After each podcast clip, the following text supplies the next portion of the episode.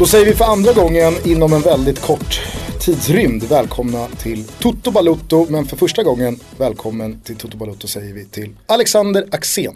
Tack så jättemycket. Hur är läget denna första dag som arbetslös? Den är härlig. Varmt i Stockholm och eh, jag har fått sova ut för första gången på en vecka. Så att jag är grymt nöjd. Hur sov du? Eh, Scandic Park. Så får kasta in lite pengar till eran podd här. Eh, kom igår vid efter ett tiden och sen så kunde jag sova ut till nio. Så det var jag grymt nöjd med. Vi kommer ju såklart återkomma till eh, det liksom väldigt aktuella i att du nyligen har lämnat Örebro, vad som väntar och så vidare. Men vi ska börja med en faktaruta. Personligen Thomas, så är man ju oerhört spänd på vad som kan komma ur eh, Axéns mun här. Ja men det känns som att många har duckat några av de här frågorna som vi har haft i, i faktarutan men, men det känns som att eh, för första gången så kommer vi få lite sköna svar på en, en del av dem. Är du orolig själv ibland över hur ärlig och transparent du är? Eh, Inte för mig själv men för de i närheten kanske. Eh, jag är den jag är och jag svarar på det jag, det jag svarar på och så men det kanske inte alltid är bra för alla i närheten men för mig själv bryr jag mig ingenting. Jobbar du någonting med att filtrera dig själv? Ja om du bara visste. Eh, så hur skulle det se ut annars egentligen? Men att eh, ja, men jag är den jag är och jag kör bara. Det jag kan inte vara någon annan liksom. Så då blir det ett eh, Toto Balutto med Axén som, eh, där Axén Axén och bara kör. Ja absolut. Då börjar vi då. Fullständigt namn.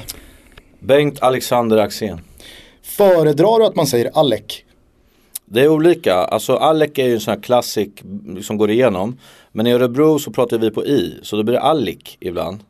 Och då har jag börjat larva med att skriva A-L-I-K som en sån här grej när jag skriver under saker.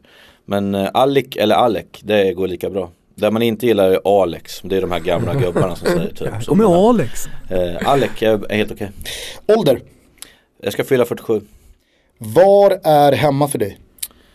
Just nu är det ju, och nästan alltid varit där förutom fyra år i Göteborg, Örebro. Vilket eller vilka lag håller du på? Eh, SA-15 i England, Juventus i Italien. Och sen där jag jobbar i, i Sverige.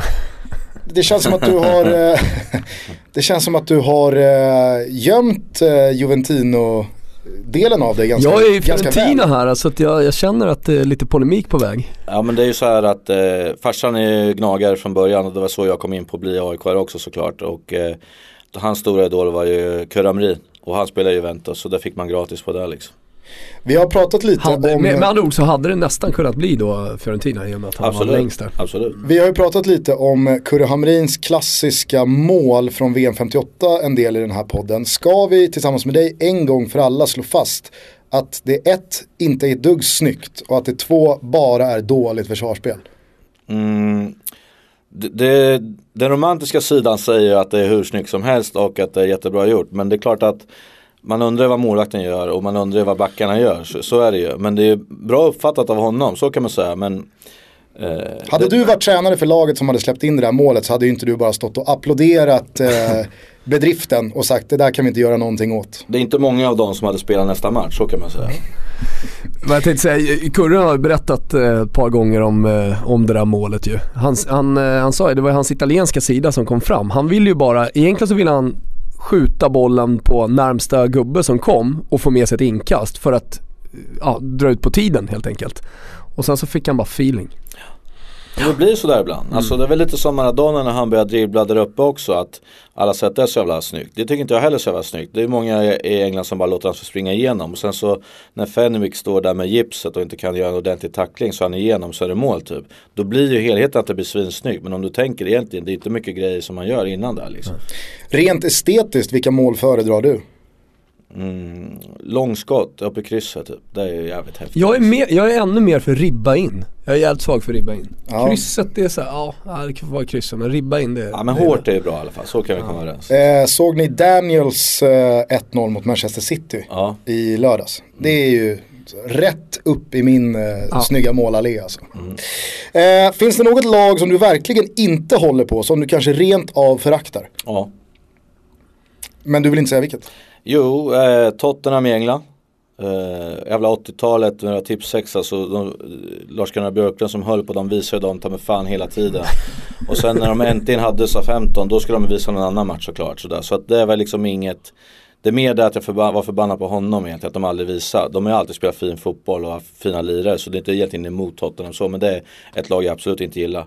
Sen eh, i Sverige så finns det ett på västkusten också som är sådär. Vilka språk behärskar du? Eh, knappt svenska. Ja men hygglig på engelska men eh, det är väl de två. Favoritspelare genom alla tider? Uh, om jag bara, bara utan att tänka för mycket nu så säger jag Platini. Vilka Southampton-spelare har kittlat ditt hjärta lite extra? Uh, Storbritanniens bästa genom alla tider, Matthew Letizier såklart. Men även uh, Steve Moran när han började som en forward. Och sen har jag liksom lite så här svaghet för en vänsterback som heter Francis Benali som var totalt värdelös men bara veva och körde och var så 15 kille som, som jag alltid har gillat också sådär typ. Men ehm, de har så jäkla mycket bra spelare så 15 så när folk börjar liksom kolla var de egentligen kommer ifrån så, så är det otäckt hur bra de har varit på att ta fram unga bra spelare. Gillade du eller kände du eh, lite som jag kan göra ibland när svenska spelare har ryktats eller ryktas till Roma som jag håller på. Att vad fan, man vill inte ha dit svenska spelare för att då ska så många börja intressera sig och, och bry sig om det här laget. Jag tänker då på perioden när Southampton huserade inte mindre än fyra svenska spelare. Var det kul eller var det bara jobbigt?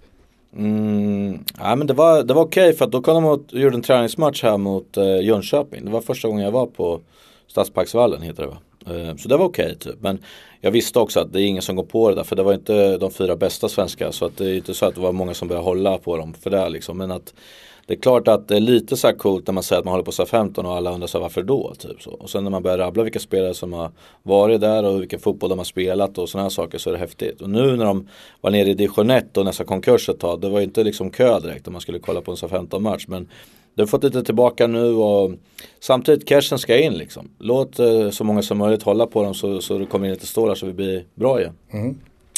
En spelare som du aldrig riktigt gillat? Eh, många är inte finns många spelare i Inter som jag inte gillar. Jättegärna bolla upp ett eller två namn. Ja, Materazzi och så vad heter han andra jäveln då som eh, springer runt där nu som en dvärg. Mittback. eh, Medell. Ja, Medell. Gary Medell. Han, jag tror han till och med har lämnat nu va, för Turkiet. Ja, han har gått till Turkiet. Ja. ja. Han, han, har gjort som alla andra och fått samtalet och gått till Besiktas. Ja. Vad är det du inte gillar med dem? Jag gillar inte inte på det sättet heller liksom. De har alltid varit lite grisar tycker jag. Och så, så spelar fult och liksom aldrig egentligen haft några, några bra spelare tycker jag. Så, så, så nej, men jag gillar dem bara inte.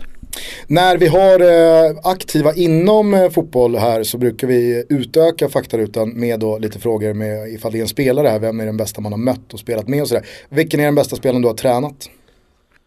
Alltså Wanderson är väl det, liksom det, det snabbaste jag säger så att det, det, är grymt bra liksom. Jag tycker Astrid också är en fantastisk spelare. Uh, och, jag, har haft, jag har haft tur och haft många bra men det är inte så många som bryr sig om det när jag tränar Gais och Örebro typ. Men de två är ju egen klass tycker jag. De har också lyckats i Europa. Eh, ty, så, vad, vad nu lyckas är men att de har ändå gjort så, bra grejer så, så att en fröjd att träna sådana spelare. Nu var det ju ganska tajt in på med Astrid men eh, håller du kontakten med Wanderson? Ja, vi håller på någon gång i veckan. Han pratar nästan bättre svenska idag än han gjorde när vi spelade Gais ihop. Så att, är det din förtjänst? Nej, det är nog inte. Han har lärt sig engelska. Jag tror det har varit någon sorts vändpunkt på att han fattar svenska nu och så. Men han kallar mig för pappa fortfarande och ja, tycker det alltid är kul när vi, när vi vinner mot Blåvitt. Är det lite liksom, överskattat och lite lökigt eller är det något av det bästa med det där jobbet att man kan nå en annan relation än bara tränare-spelare och uppnå resultat tillsammans? Jag tror att man är lite olika där som tränare. En del vill bara resultat och ingen kontakt med spelarna och, och liksom tro på det. Jag tror mer på människan, alltså utveckla människan och då blir, då blir man också bra fotbollsspelare. Jag har på något sätt vänt på det här under min tid som tränare att om jag, om jag lär känna människan och utgår från honom, då kommer jag kunna göra en bra fotbollsspelare. Jag kan inte börja med att försöka göra han till en bra fotbollsspelare och inte känna människan. Så jag har liksom vänt på de här sakerna och jag tror att får en trygghet i att, att man kan, vi kan prata om allt och vi kan utveckla allting, då kommer också fotbollsmässiga komma. För att det är inga dåliga spel som är i allsvenskan. Så om jag tror att jag ska lära dem bredsidor så det är lite sent om inte det stämmer. Men om jag kan få dem att må bra och eh, få koncentrera sig på det de är bra på. Då kommer vi få ut eh, hög eh, frekvens av av kvalitet tror jag. Mm. Så det är så jag jobbar med dem. Är det, för jag har hört från väldigt många spelare som har haft dig att alla älskar dig som tränare inte bara, vad är den klassiska sägningen, en tränare har elva kompisar och alla andra avskyr honom. Utan att det är hela trupper som unisont gillar dig som fan. Är det någonting som ligger i dig personligt utan att du behöver tänka på det eller jobbar du aktivt med att bygga bra och starka relationer till alla spelare? Eh, jag gillar det personliga mötet och jag vill att alla ska utvecklas. Så jag, jag bryr mig om alla spelare. Sen är det klart att om det är någon som är nummer 20 och inte helt hundra så lägger jag inte ner jättemycket kraft på honom. Men om man är 20 och jag ser en utveckling eh, och det finns någonting att göra då är jag beredd att kriga jättemycket för honom också. Vill alltid köra raka rör, ärliga rör och säga liksom att Ska vi bli bättre måste vi jobba med det här och då ska jag hjälpa honom att göra det också. Inte bara säga att du har för dålig vänsterfot, sen går jag in. Utan då ska vi jobba med vänsterfoten och, och liksom jag ska hjälpa honom på det. Men också att jag vill, jag vill liksom vara nära alla, jag vill vara, liksom, träffa dem varje dag och kunna prata om saker och, och liksom utveckla varandra hela tiden tills vi känner att vi kommer inte längre. Då är det slut så. Men sen tror inte jag på det du sa för att det kommer alltid vara så att det är massa som inte gillar en sådär. Men att du har haft tur att fråga de som tycker att det har varit bra. Då. Men att eh, det är omöjligt att alla gillar en, det går inte. Och så för, för andra skulle det vara fruktansvärt tråkigt om alla gillar det hela tiden. Jag kan i och för sig på, på det spåret känna att en tränare som kan få en spelare att kalla en pappa många år efter man har arbetat med varandra och har byggt jävligt starka relationer till några av sina spelare är också en person som kan få vissa spelare att ja, men, genuint vilja ha ens huvud på ett fat.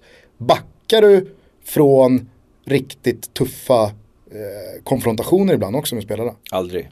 Viker inte en tum. Jag, jag har det skurit sig rejält någon gång? Ja absolut. Det jag säger ofta är så här. Du behöver inte hålla med men du ska förstå. Så om jag tar ett beslut att du får inte vara med idag för jag tänker spela så här och då passar inte du in. Så behöver inte du hålla med mig men du ska förstå varför jag säger så. Det är mitt viktigaste, min viktigaste punkt varje gång jag pratar med en spelare. Att du behöver inte hålla med men du ska förstå. Sen så, det, det betyder inte att det blir rätt men de ska förstå. Och grejen är så att det, det spelare inte tänker på det är att att när jag ska liksom ta ut ett lag så tänker jag på taktik och jag tänker på kemier och jag tänker på mot, motstånd som kan vara olika saker som passar bra. Att det här måste jag ha för att vi ska få ut det här som jag vill.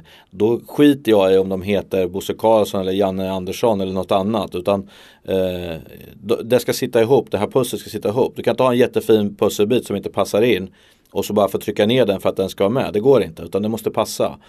Då försöker jag såklart ha de bästa på plan alltid, det är så. Men ibland går det inte. Och nu hade vi en sån i år när vi mötte Malmö borta. Där Michael Åmo hade varit bäst på plan matchen innan. Men jag såg inte en sekund vad han skulle kunna tillföra mot Malmö borta. I sättet vi skulle spela eller vilken taktik vi hade. Så då sa jag att du får vara hemma. Så var inte jag bäst på plan sist? Jo det var det. Men eh, den här matchen, jag ser inte när du ska kunna hoppa in heller.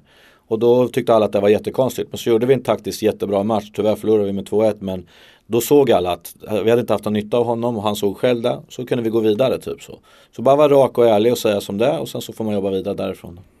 Hur ofta svänger det inte i en taktisk disposition? Eller gör det det mot alla motståndare? Nej, för fan. Man, man tror att man är så smart ibland och så blir det ingenting. Alltså det, man måste vara ärlig och säga det att jag, jag har gått mer och mer ifrån, alltså det, folk pratar om att han inte är så taktisk och han är så taktisk. I slutet av dagen så är det alltid resultatet. Om jag har vunnit har jag varit mycket bättre taktiskt då än andra. Alltså, det är den lätta versionen att säga att det är så. Sen eh, som jag sa mot Malmö fick vi dem perfekt, vi styrde perfekt som vi ville. Full kontroll, men individuell skicklighet hos dem gjorde att de vände den här matchen till 2-1. Men, men vi kan, jag kan inte begära mer av mina spelare rent taktiskt och sådär. Men det handlar igen om att Ja, att alla förstår hur vi ska försvara, alla förstår hur vi ska anfalla. Men så är det där, hinner du fram med tån eller inte?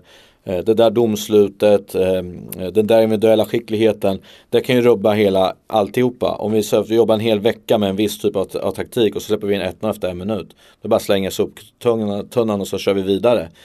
Eh, så man måste hela tiden vara lite bredare och sådär. Och jag, jag försöker mer och mer under alla år bygga mer på vårt spel och så titta vad de andra gör och trycka på det kanske men inte ändra så mycket mot dem som jag var mer inne på förut utan det blir bara osäkerhet. Vad var det den här matchen och vad händer nu? Och när du blir trött så kommer du alltid glömma bort det sista du lärde dig.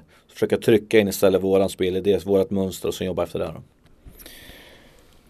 Det är ganska uppfriskande att höra att en spelare som är bäst på plan ena matchen inte är med i truppen nästa. Enkom av eh, taktiska anledningar. Ja, det, det är ovanligt, eh, minst sagt. Jag har, inte, jag, jag har inte hört det riktigt, eh, inte, inte på så här hög nivå i alla fall.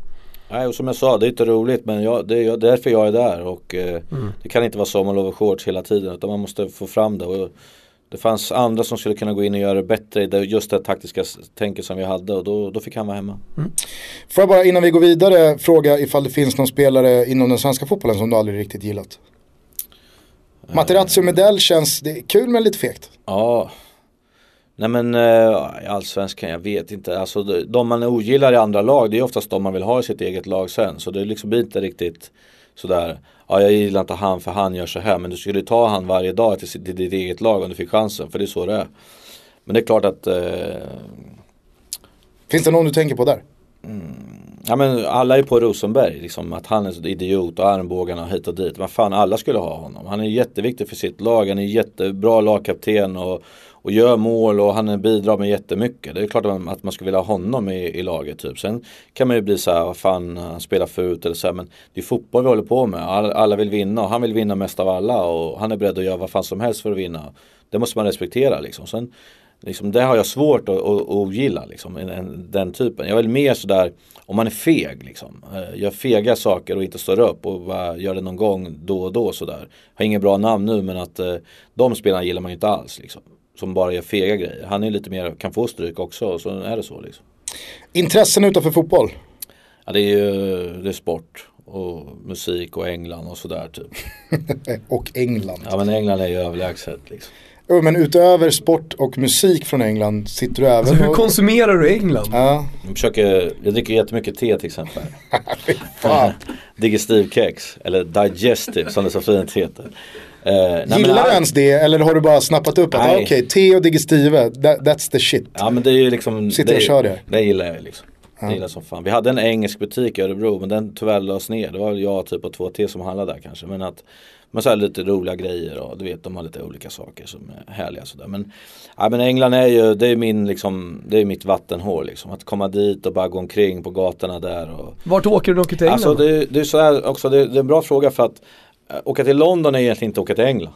För, för, London är ju inte England liksom. Det är ju Det är London. Ja, alltså det lever sitt eget liksom. Det, finns ju inga, inga så här, förr liksom gå in på en pub och dricka engelskt öl liksom. Det finns inte längre. Det är bara Foster och ja. annat skit liksom. Så eh, SA 15 är ju mysigt att åka till. Eh, men och just att åka till de här lite mindre ställena där de fortfarande uppskattar att en, att en svensk kommer och kan prata engelska. Det är ju det är härligt liksom.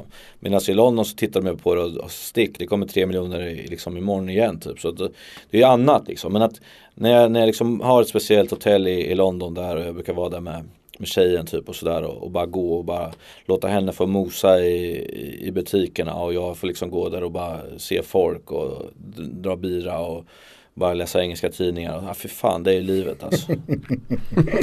vad, du ska ju såklart som alla andra gäster få avsluta ditt program med en valfri låt. Men vad är det för musik du uh, lyssnar på? Ja, men jag, jag, det är så jävla trist att säga bred. Alltså, för det värsta som finns, det vet du själv. Alla säger jag är bred, jag kan lyssna från det till det. Men Eh, vi har ett syntgäng i Örebro. Så liksom syntmusiken är en stor del av min uppväxt och mitt, mitt liv. Så av synt och punk så var du synt då? Ja men jag var punk också men jag var mest synt och klä, klädde mig mer som synt än punk om man säger så. Sen eh, kom jag in på britpopen tidigt med The Smiths liksom 81-82 när man var 11-12 år och åkte på AIK-matcher och man åkte med de stora killarna och de tryckte i bandet och så var det Smiths liksom. Så då vart ju det en grej. Så att de är liksom, det är de som har gjort att Oasis och Blur och de finns. Det är ju, det är ju Morrissey som har gjort det. Och, och liksom, så det är ju jättestort eh, tycker jag. Alltså den genren, är, Britpopen är ju grym sådär. Men om jag ska liksom alltid marknadsföra någonting så, så just nu så, från min uppväxt är det det som jag känner och då är det ju Låtsas Lakejer. Eh, Johan Kinder var på han konsert här nu i slutet av året, eh, eller början på året, januari där. Då var ju Kent först och sen gick man och kollade på uh, Lustan så det var ett bra förband om man får man säga. Men, du har ju en aura av uh, superkreddig musiksmak. Det vet jag inte. Det är liksom, jag, jag, med, tror, Thomas. jag ja. tror liksom att uh, när, när Gerhardsson håller på att ringa till mig och du vet lyssna på de här och han skickar sådana som ska vara likt det han vet att jag gillar liksom. Men jag hatar ju ny musik liksom. Det värsta jag vet. Köper bara gammalt hela tiden och, och liksom det sätter minnen och allt, allt det där liksom. Så man gick till skolan med världens jävla pösigaste brallor typ och eh, skinnslips och vit skjorta och, och portfölj man inte hade ett skit i. Det såg ut som man var världens pluggis typ. Så man öppnade den där så bara, nej jag glömde det fröken, förlåt. Typ. Man hade aldrig haft någonting i. och, och jättelugg och liksom typ eh, det känns som man vill ha en sån här bild alltså. Man vill... Vi är ju 12 stycken som hängt ihop sen, sen vi var små och vi träffas en, en gång per år när vi har en sån här synträff då. Och då har vi fått ett vandringspris från Johan Kinde, det står till mina män av skugga liksom. Så den som får den är ju liksom, det är ju Gud vet. Då har man den uppe på eh, hemmet liksom. Så tjejerna är inte helt nöjda men, men det är liksom livet typ så. Så för oss är ju liksom den romantiken, den synten, de kommer fram och säger kläderna är viktigare än musiken. Typ. Bara det var ju världsklass. Och då sprang de andra runt med Per Gessle och Gyllene Tider, man fattar ingenting liksom. Det var en rätt så stor skillnad där liksom. Det känns som att Thomas också delar den här romantiska nostalgitrippen tillbaka till den stunden Ja, alltså, man nu vill jag kunde- bara prata Ja, 80-talet men så här, känner Då jag. man kunde ha en bra lugg. Ni, ni förstår ju varandra bra där. Ja, ja, ja, vi har, vi har, vi har samma, samma hårväxt jag. Thomas har ju Alex. haft keps hela 2017 för att det, det är över nu hårmässigt. Nej men jag sitter och väntar på, eh, eller sitter och väntar på, jag håller på att spara pengar så att jag kan åka till Turkiet och, och göra håret. Och nu har vi vår utrikeskorrespondent i podden, Danne Larsson.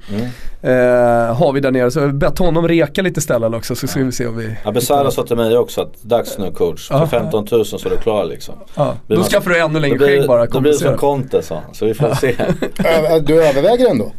Nej för fan, jag vill raka av mig men jag får inte för, för tjejen. Det där liksom. Jag skulle vilja raka av allting. Är, är Du, du, vet, du- vet du vad som är jobbigast? Det är ju när det regnar och blåser. Ja, då är man ju rökt. Ja. Det hade en jävla intervju när jag kollade på den jävla tvn alldeles nyss när jag bara sa vad händer typ. Du har åkt åt alla håll typ. Man är inte helt nöjd. Men det är lite så Homer Simpson. Ja De exakt. där, de där tre stråna som är kvar, nej de behöver Ja, inte, jag ska kriga. behöver inte En regn vacker dag kommer jag som konto, en fin eller Ja exakt. Eh, bara på tal om honom nu när han eh, dras upp, vad är din bild av Danne Larsson? Eh, bra spelare. Som borde komma hem tycker jag. Veva runt lite här. Han är för bra för att sitta där borta och tjäna pengar bara. Han har mer att bidra till allsvenskan tycker jag. När han var som bäst här då var han brutal alltså. Kommer ihåg när vi mötte dem i Malmö en gång. Vi var tvungna att ta en poäng för att hänga kvar. Eh, och eh, de fick 1-1 i 89 på straff. Och min högerback Rickard Kunde hade gnällt från minut sju att han hade ont i baksidan. Och jag sa till min fysio att du får inte titta på han på hela matchen. Och han höll på att ropa ut vet, hela tiden. Så här, speedy, speedy. Och jag bara titta bort för fan typ så. Och han bara det här är inte schysst Alec, det här är inte schysst. Och jag bara du är tyst och i halvlek så liksom, masserar du han så inget mer liksom. Och han är snabb som fan sådär. Och så gjorde de 1-1 89 så tänker man det är slut ändå och matchen är slut. Ja men då skjuter någon jävel från vårt lag på avsparken så det kommer ner så de får ju en ny chans. Lyfter in bollen, han tar med sig hur snyggt som helst och är fri liksom. Hjärtat bara stannar på mig. Då kommer han bakom och gjorde världens tackling och tacklade bort bollen till hörna. Och båda baksidorna går samtidigt. Och han bara ligger och skriker typ sådär. Och han, da, Larsson tittar ju ut på roller liksom och bara fan jag var ju fri typ sådär. Och, och så, så vart det 1-1 då liksom. Så. Men eh, då, då Fick Ekundi hjälp ens då? Ja då fick, han, då fick vi tacka för den här tiden liksom. Det var en match kvar efter det så att jag tog en chansning där. För hade det blivit kval eller någonting då, då det var slut liksom. Så att, men eh, han var för viktig och jag hade rätt till slut. Även om det kostade två baksidor så räddade han oss. En person utanför fotbollens värld som du ser upp till?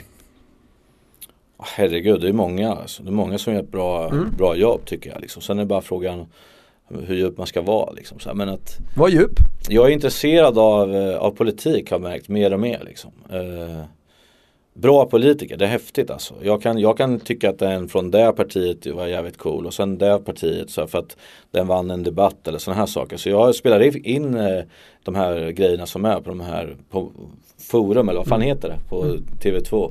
När de har de här i, i riksdagen och så kollar jag liksom. Jag vill se liksom hur jävla bra politiker det finns och sen hur många dåliga det finns också. Men att eh, Ja, I augusti 2017 så känns det som att det är lite majoritet, det är slagsida mot de sämre ja, än de bra. Ja, det, det är ju tufft att vara politiker också tror jag. Alltså, vem fan av oss skulle kunna ställa sig där utan att de börjar luska i någonting vi har sagt eller gjort eller någonting. Det är ju ingen lek alltså. Det finns många skelett i din garderob. Ja, det, jag tror inte att det finns mer än i din, men i alla fall. Eller för den delens skull, Thomas. Ja, Där bor ju en hel jävla farm.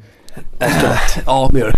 så så man, man beundrar ju att det är någon som vill verkligen stå där liksom. För att det kommer ju komma fram och ju bättre det blir desto mer är det ju att de rotar ju liksom så. Så att jag beundrar dem på det sättet. Och de som vill göra Sverige och världen bättre, de har jag stor respekt för liksom. Finns det några, utan att vara ideologiska, så finns det några sådär som du tycker är bättre än andra politiker alltså? Som jag sa, blir, om jag säger någonting nu då blir man jävla fuck. Jag orkar inte med det. För att jag tycker att det kan finnas en jättebra sosse, en jättebra sverigedemokrat, en jättebra miljöpartist, jättebra liberal. Jätte, alltså de är ju duktiga liksom. Och de som är duktiga, de är, de är häftiga att se på. Vad tycker du om, eh, för nu är inte han i politiken, men vad tycker du om Göran Persson? Eh, Kände du inte att hjärtat stannade lite när han började komma in eh, på. Politik? Jo. Jag hade ju Daniel Kristoffersson här i podden som gäst. Okej, Och eh, en person som han såg upp till och det var ju Göran Persson. ja. Ja, det var väldigt oväntat. Det var oväntat, tänkte jag, får vi en till Göran Persson? Nej för fan.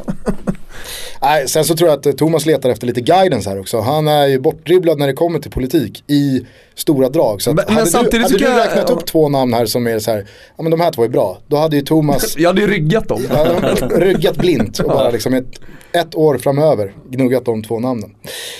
Din fetaste fotbollsupplevelse? Mm. Oh.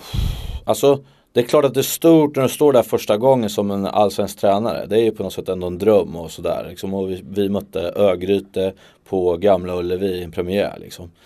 Vi var helt utskåpade och vann med 5-1. Alltså det är helt sjukt. Vi gjorde tre mål på 2.40 i, i första halvlek. Jag kommer ihåg att jag tittade upp på tavlan när det hade gått 88 och kände att skönt vi får en poäng i alla fall. Liksom. Så man kunde tänka att jag skulle stå med veckans största cigarr och bara röka in sista 20 och bara få mysa. Men det var inte riktigt så. Men upplevelsen den dagen, kanonfint väder, eh, 5-1 i din första match och så här, det är såklart jättestort. Men sen var det alla jävla år man gnuggade runt och åkte pojk också när 92 när det ändå vart guld liksom. Eh, den dagen i Malmö är ju, är ju stor. Jag satt precis, jag var så nervös, jag hade gått runt lite så jag hamnade precis där Gary Sundgren sköt in 2-1 eh, på Malmö stad. Det var ju på andra sidan då. Eh, och jag bara skrek att min son ska heta Gary Sundgren typ. Men det blev en hund istället som fick heta det. Eh, så, så den var ju stor liksom. Och sen är det ju ja, men det är många saker. Alltså, jag, har haft, jag har haft tur och sett mycket härliga grejer liksom, och varit nära där. Och, eh, jag älskar att gå live på fotboll. Liksom. Och det är där, där man saknar nu när man jobbar. Liksom. Jag har inte, man hinner inte åka runt på matcher på det sättet som man skulle vilja. Liksom. Så när man gör det nu så jag uppskattar jag det som fan. Liksom. Vi hade ju en kompis som, eh, hans pappa var i parlamentet i, i, i England. Då, så att han hade en övernattningslägenhet vid 500 meter från Piccadilly ungefär. Så vi drog alltid runt 22-23 december. Så åkte vi hem 8-10 januari. Så bara slaktade vi dit en 10 matcher. Drog ta med fan på allt, överallt. Liksom. Så man kom hem, man var ju helt vild. Man var ju narkoman på fotboll. Liksom. Man bara mer, mer, mer sådär liksom. Och då, då liksom kan jag säga, jag har inte sett en enda dålig match i England. För det är alltid någonting, den där resan dit eller det där mm, coola målet eller någonting. Alltså den upplevelserna hela tiden så som jag har saknat eh, nu för att man har fått jobba för mycket. Liksom. Är eh, allsvenskan mäktigare än vad många tror? Absolut. Alltså jag, utan att säga så så säger jag att det finns inte något land i världen som, som inte skulle vilja ha allsvenskan. Det finns inget land i världen. Alltså om du tänker bara i Spanien om en, en Valencias tränare på en upptaktsträff skulle säga i år ska vi utmana. Då skulle alla tro att han har druckit fyra liter sangria liksom. Det är ju ingen chans att de kan utmana. Det är Men då är det ändå chans. Valencia också. Ja, och de är ändå bland de bättre. Men det är noll chans. Eh, I Allsvenskan så kan Nanne Bergstrand nu sitta nästa upptaktsträff och säga att i år ska vi utmana. Och alla kommer känna att de kan det. Det gillar jag som fan med Allsvenskan. Att det är inte sådär upp, liksom delat som det. Det börjar bli att Malmö börjar göra för mycket bra saker. Det ska jag vara ärlig och säga. För att förr de som hade pengar de bara körde och så var det dåligt. Jag menar Blåvitt kastade bort alla sina, Helsingborg alla sina, AIK alla sina. De när de hade pengarna.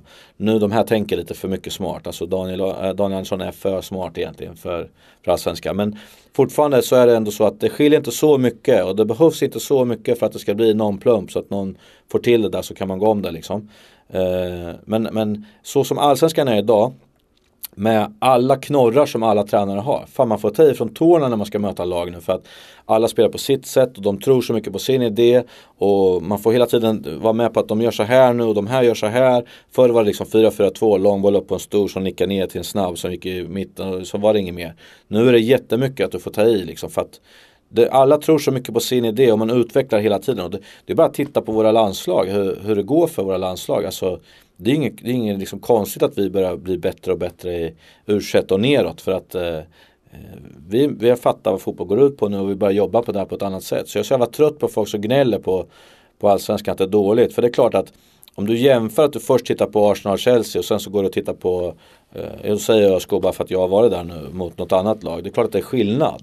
Men det är också skillnad om du ska kolla på snabba bilar. Om du kollar på Formel 1 eller om du kollar på folk, folkrace. Men det betyder inte att det behöver vara sämre folkrace. Det kanske är roligare för att det kan hända saker där kontra på Formel 1. Det är hur man vill liksom, jobba och sådär. Men underskatta inte allsvenskan. Det är bra alltså. Det är mycket bra spelare där nu och det är bra spel och bra tränare och sådär. Så att Allsvenskan är jävligt bra tycker jag. Under alla dina år där som aktiv som, som tränare, antingen första eller andra, men känner man sig privilegierad att fan, jag är tränare i Allsvenskan liksom? Jag, jag faktiskt kände på det här nu för några dagar sedan när det liksom blev definitivt att jag ska sluta. Att då smällde det på mig ganska hårt. Ett, eh, jag är allsvensk tränare, det är stort. Två, jag är där i min hemstad. Jag är uppvuxen med att ha cyklat ner till Eiravallen som det hette och hur stort man tyckte det var. Där har jag gått omkring nu i fem år och haft det som en arbetsplats och inte riktigt tänkt på det utan man är så inne i sitt jobb och sådär.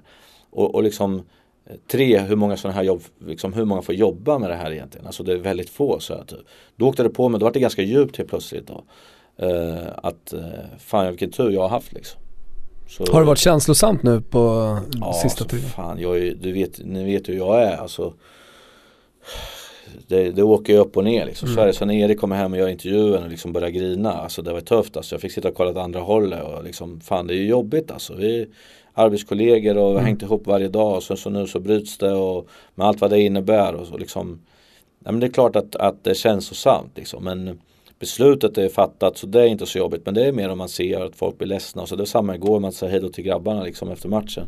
Ja hur var det? Ja fy fan det var tufft alltså. För att återigen det är liksom det är 18 spelare som, som tycker olika liksom. Och när jag var i Gais och, och tog ut avslut, det var jävligt roligt för att då grinade eh, en och annan och någon tredje stod bara och hånlog typ, för att då skulle den få börja spela liksom. Så det var jävla spektra på hur det var då och jag kan ju ta allt liksom. Jag, jag är inte dum i huvudet, jag fattar ju liksom. Men igår var det tryckt stämning och eh, visst det kanske var timing att vi hade förlorat också sådär men det var det var känslosamt och det var några som jag kände typ att det var, det var väldigt jobbigt för dem. Liksom. Men finns det inte någonting i det som kanske också ringar in eh, storheten med allsvenskan kontra de största ligorna och de största scenerna att när du lämnar ditt eh, uppdrag som tränare i ett allsvenskt lag så blir det känslosamt. Även fast kanske inte alla sitter och tänker samma saker så finns det ändå en närhet där som jag tror att den gör sig aldrig påminn när vissa stora tränare lämnar sina jobb. Spelarna som sitter i de omklädningsrummen, de kommer ju till jobbet nästa dag och så är det någon ny tränare och det är business as usual.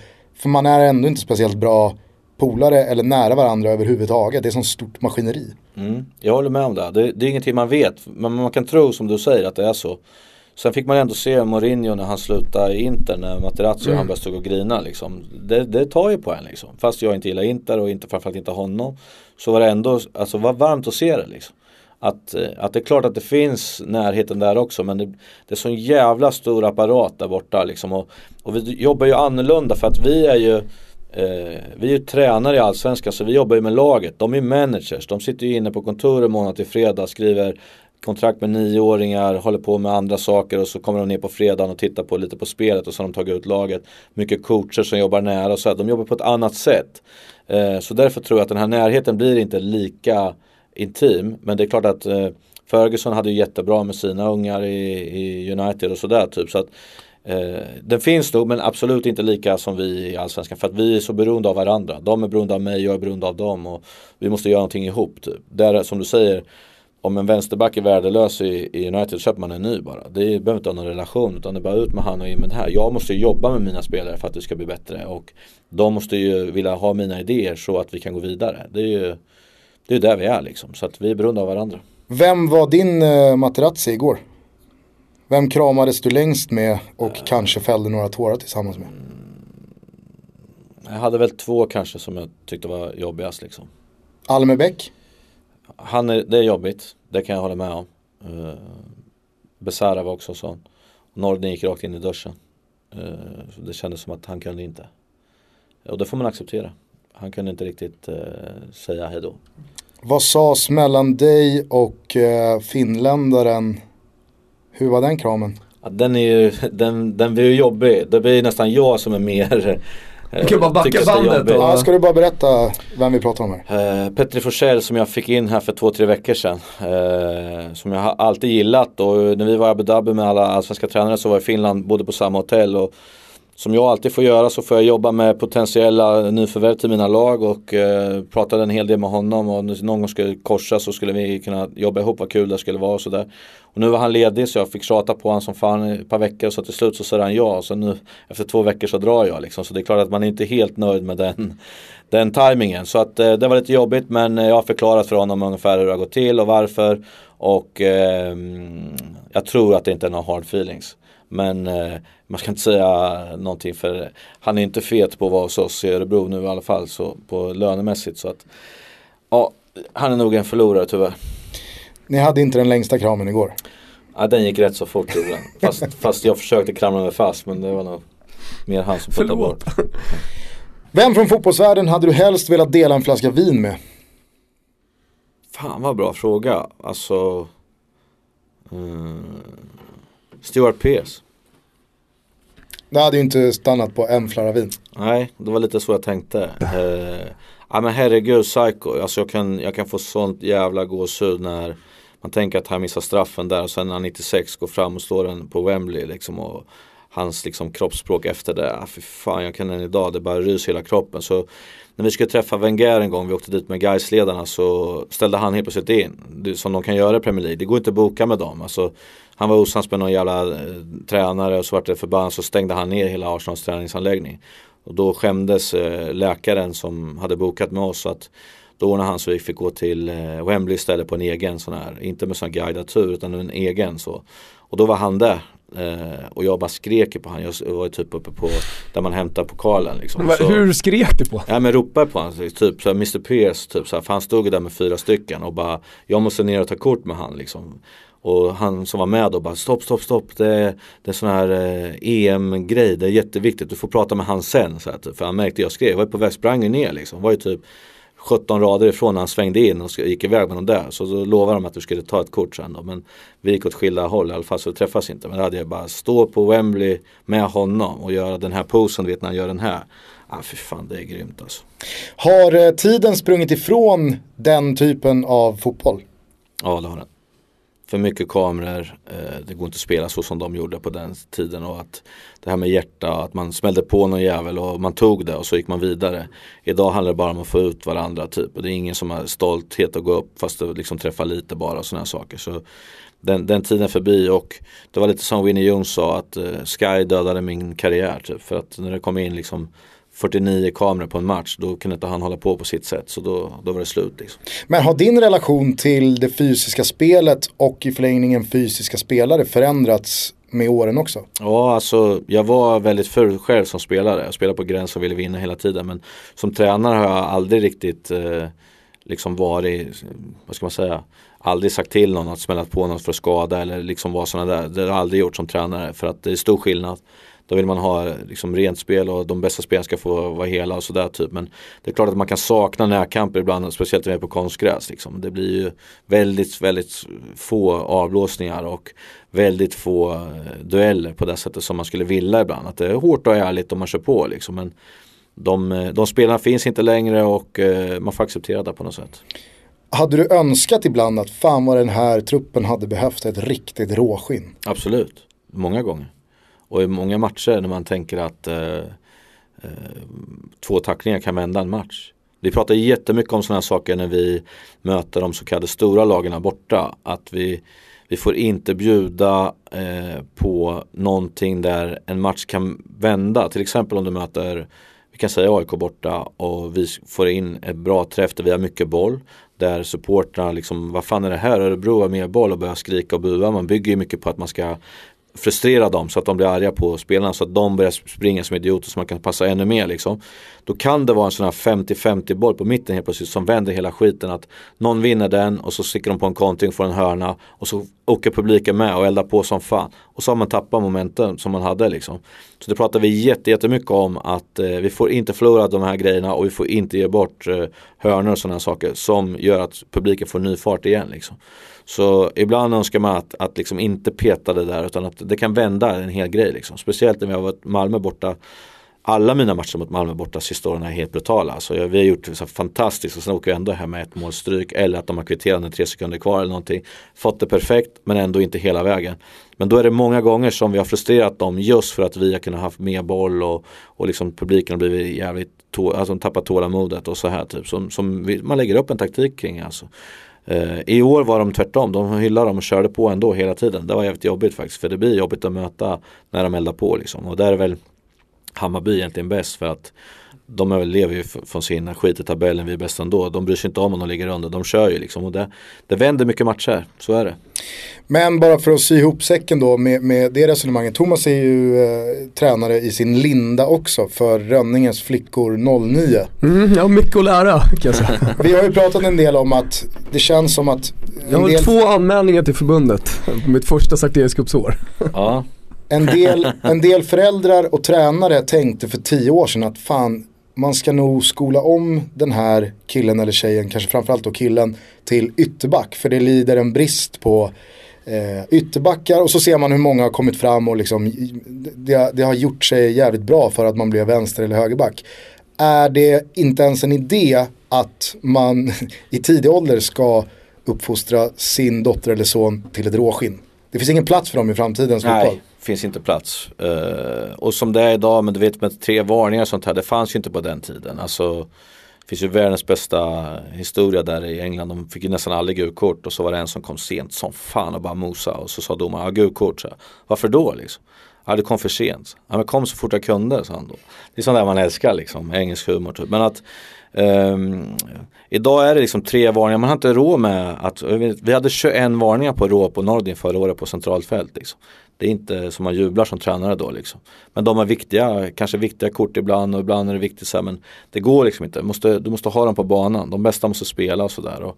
Eh, det, det, är svårt och som jag sa på konstgräs är det extremt svårt att, att, få in tacklingar. Liksom. Extremt svårt. För att får du för dålig touch då bryter man enkelt och har du bra touch då jag springer bara på då, då drar du mig bara. Medan på gräs då kommer man alltid vara lite på hela tiden och lite liksom att man kan vara nära och det smäller på lite mer på ett annat sätt. Så att det är stor skillnad på konstgräs och gräs på det sättet. Mäktigaste numret du har i din telefonbok? Åh, det där var en cool fråga. Fan, jag har många mäktiga alltså. Dra några då. Dra några. Jag har ju Luciano Moggi.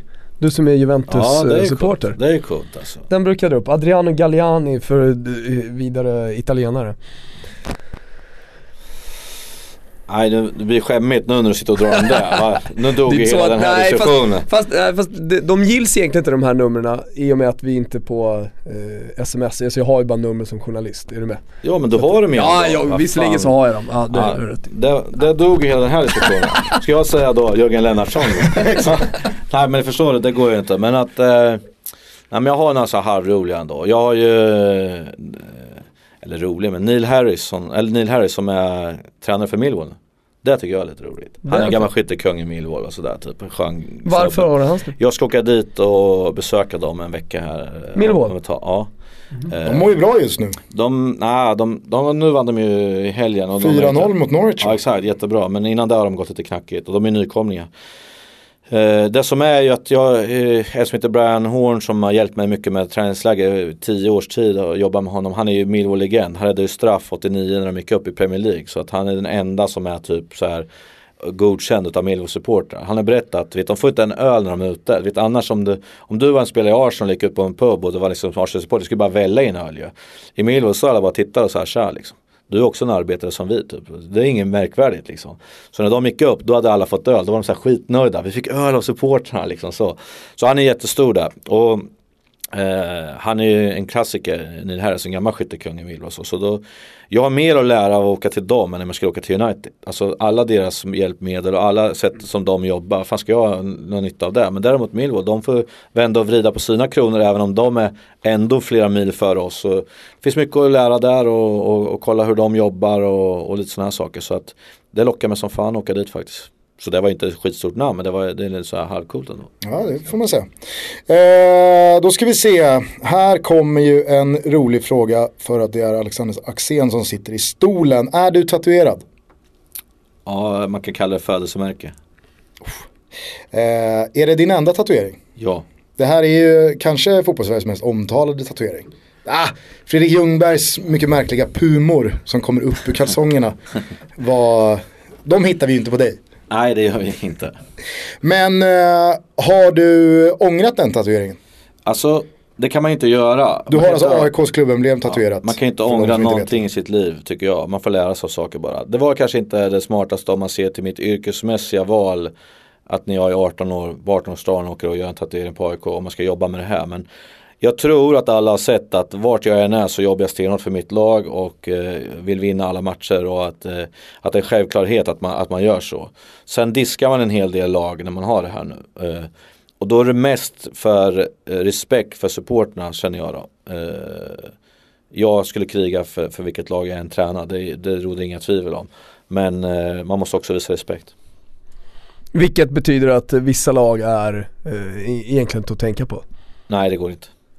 Djurgården, Hammarby, IFK Göteborg, liksom det, det är nej. De, det går inte. Men eh, i övrigt är, skulle jag kriga såklart hur mycket som helst. Men för respekt för dem så, så går det inte. För att ja, dels är det ju ett självmål, annars måste jag vinna alla matcher och då tycker alla att ja, det ska jag göra med det här laget och de här liksom, spelarna och så. så att jag har ingenting att vinna på det och nästan bara förlora på det. Och sen, sen jag respekterar dem jättemycket. De, de liksom, ja, men det är många som hatar AIK typ och, och då liksom kan inte ha en tränare som är så, tycker jag då. Eh, så där får man respektera. I en hypotetisk värld, alltså rent presumtivt, tror du den hade hjälpt dig eller tror du den hade satt mer press på dig ifall du hade haft AIK? Eh, nej, jättesvår, jättesvår eh, och jättebra fråga därför att eh, jag, jag tror så här, det finns ju ingen tränare som inte har ett favoritlag. Tror ni det? På riktigt? Nej. Nej, det tror jag inte. Alla börjar ju med någonting. Det är bara att de har varit smarta och Nej, inte säger något. Lars Lagerbäck känns helt befriad från ett favoritlag. Jag tror inte jag. Tror inte? Nej. Man, det är något gäng där. Ja. Nej. Nej, jag kan inte Jag för mitt liv tror- tänka mig att Lars Lagerbäck håller på ett lag. Jag tror GIF Sundsvall. Det är bara vad jag tror. Okej. Eh, nej men, eh, vad ska man säga? Pff, Alltså, det, är- det är en jätte, jättebra fråga. Jag vet inte riktigt vad jag ska svara på den frågan för att det finns nog, det är nog liksom båda och. Alltså, det är klart att det finns en fördel men det finns också en, en otrolig nackdel. Och, och alla tror ju alltid, alltså att vi är så jävla liksom, märkvärdiga tränare. Att det är vi som har jättestor eh, inverkan på allting. Alltså, det, man måste fatta att det är en helhet som måste funka. Alltså, det är inte bara jag. Som det förr i tiden, då var det en tränare. Så hade man en assistent som knappt visste vad man skulle göra på träningen. Kastade ut instruktioner, fick lite skäl och samlade ihop eh, eh, västar. Här är det liksom, jag ska ha koll på assistent, jag ska ha koll på fys, jag ska ha koll på målvaktstränare, på materialare, på kiropraktor, på sjukgymnaster. Allt måste funka och vi måste alla dra åt samma håll för att få ut maximalt. Sen ska det finnas med spelarna, det måste funka. Sen måste styrelsen och, och sportråd och grejer, det måste funka. Och supporterbiten måste definitivt funka för utan dem så är man ingenting. Alltså det, är, det, är, det är ingen idé att hålla på om man inte har supportrar med sig, det går inte. För att det är de som kommer på matcherna, det är de som ska stötta och det är de som måste göra allting. Det är därför vi spelar. Det är alla andra som säger någonting annat, det är bara larv liksom. För att ingen skulle hålla på med det här om inte supporterna fanns där. Det, det går liksom inte. För det är där som är drivkraften. Det är ditt, liksom, där du vill, du vill vinna för deras skull och du vill liksom prestera så att de blir glada och får gå till jobbet och allting. Så det, det är i alla fall därför jag håller på. Eh, och och där liksom, allt det här måste ihop. Eh, så det är jävla lurigt eh, liksom om det är fördelar och nackdelar med hur mycket tid man får. Och, du vet, förlorar man två matcher direkt då är man idiot. Alltså det är bara så. Det spelar ingen roll vart du är någonstans. Och, och jag vet inte om det är någon fördel eller nackdel om man, om man håller på något eller att man är legend och sådär. Jag menar Patrik Englund tog över AIK när de var så då, liksom dåliga ett tag där. Och han slet så gott han kunde men det räckte ju liksom inte. Och då, då dog ju hela hans grej liksom. Och, Ja, men jag, alltså, det här har vi pratat om förut, Ja. men eh, när insatsen blir så hög den bara kan bli så brukar ju det sällan vara positivt. Alltså kolla på när Alan Shearer då rings in för att rädda sitt Newcastle från nedflyttning. Men det går inte, det är ju inte Alan Shearers fel. Men han blir managern som kör ner Newcastle i Championship. Det sista jag skulle önska för Francesco Totti är att han ställer sig och ska träna Roma. Ja. Att han går har åt ju så oerhört lite att vinna på det. Ja, jag håller med. Jag håller med. Det är liksom en, en jättebra fråga, det är så. Och sen, sen är det liksom hur man är som person, du vet. Om man går igång på en sån här sak, att jävlar jag har ingenting att vinna men jag ska fan visa dem typ. Eller om man tänker att jag har fan ingenting att vinna, vad fan ska jag ta det här för typ. Jag tror det är lite hur man är som person och liksom man ska kriga. Menar Conte tog Juventus liksom och Då hade de gått dåligt så han var ju smart. Han tog dem i rätt läge och bara vann allting typ så. Men han hade ju också jättemycket att förlora såklart. Uh, men sen kanske inte han var gigantisk i, i Juventus, så jag menar, han var ändå bra jo, liksom och så här typ. Så, så jag tror att det är lite hur du är som person. Liksom. Men uh, du, du pratade om det innan, uh, alltså att gå in på Eiravallen och, och träna ett allsvenskt lag nu när du, när du lämnar Örebro också, att, att det var så stort. och kanske en dröm att få träna allsvenskan men finns det någonting sånt med AIK att du, du tänker att fan det vore jävligt mäktigt att ändå få leda det laget som jag, som du sa 12 bast var det när du började åka på matcher. Alltså det sjuka är ju så här, när jag, sen jag började jobba med det här, mm. då har jag inte åkt på en enda AIK-match. Alltså för det går ju liksom inte att jag ska sitta och jubla åt att AIK gör mål. De är ju mina, alltså jag tävlar emot dem på något sätt. Så, så på något sätt har det här avskalat lite den här känslan som när man förr var helt galen och inte kunde liksom säga någonting på en vecka. Man var bara arg, de förlorade och fan och allting. Sen 2007, 2008 när jag jobbade, det, det är på ett annat sätt alltså. Eh, jag vet inte hur jag ska förklara men ni förstår ju själva att, att jag kan inte sitta och jubla åt ett, en motståndare. Typ. Det blir jättekonstigt. Alltså, Eh, man vill, ju, man vill ju vinna, jag vill ju vinna allting. Då, då liksom kryss i alla matcher är bra liksom. Alltså det är så.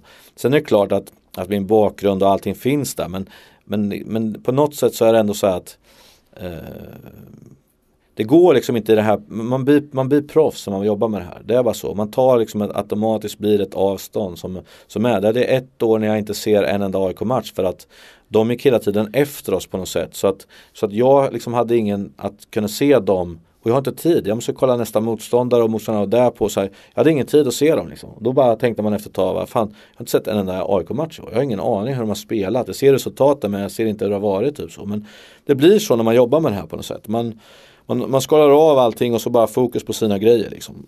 Och det är, det måste vara så. Det måste vara, man måste vara sund i de här grejerna. Liksom, så att det, kan inte, det kan inte vara på något annat sätt. Liksom. Jag tänker också bara för att gå tillbaka till den där hypotetiska tanken på om den skulle hjälpa dig eller skälpa dig, tatueringen i AIK. Att du kanske med den hamnar i ett litet mentalt underläge gentemot klubben. Att du har liksom svurit din kärlek till AIK och blir lite slav under den jag, som jag säger, det är inte det smartaste jag har gjort när jag ska jobba med det här. Det är så. Samtidigt kanske ingen hade pratat om att jag skulle träna AIK annars. Alltså vad tror ni själva? Jag har tränat eh, Guys och jag har tränat Örebro. Eh, det är inte så många tränare som har tränat dem som man har sagt att de, ja men AIK blir nog intresserade liksom. Så att det finns både och där på det här sättet också som jag säger. Det kanske nämns som en tänkbar bara för min bakgrund. Samtidigt som alla de jag åkte med som är, som är gubbar som jag nu och går på matcherna fortfarande och sådär jag, jag har ju mycket bevisa för dem i så fall, alltså så är det ju. Eh, så att det är en jävla känslig grej liksom och jag skulle absolut inte bara ta AIK bara för att eh, utan det måste vara en timing som är enorm för att, den skulle, att det skulle vara intressant. Och då menar jag inte eh, något stödigt för att de ska först och främst fråga mig, det är så det funkar men att det måste vara en timing alltså. Snyggaste fotbollströjan genom tiderna? Eh, jag, jag är svag för SA-15 eh, som de har nu. De hade ju dem när jag började hålla 81.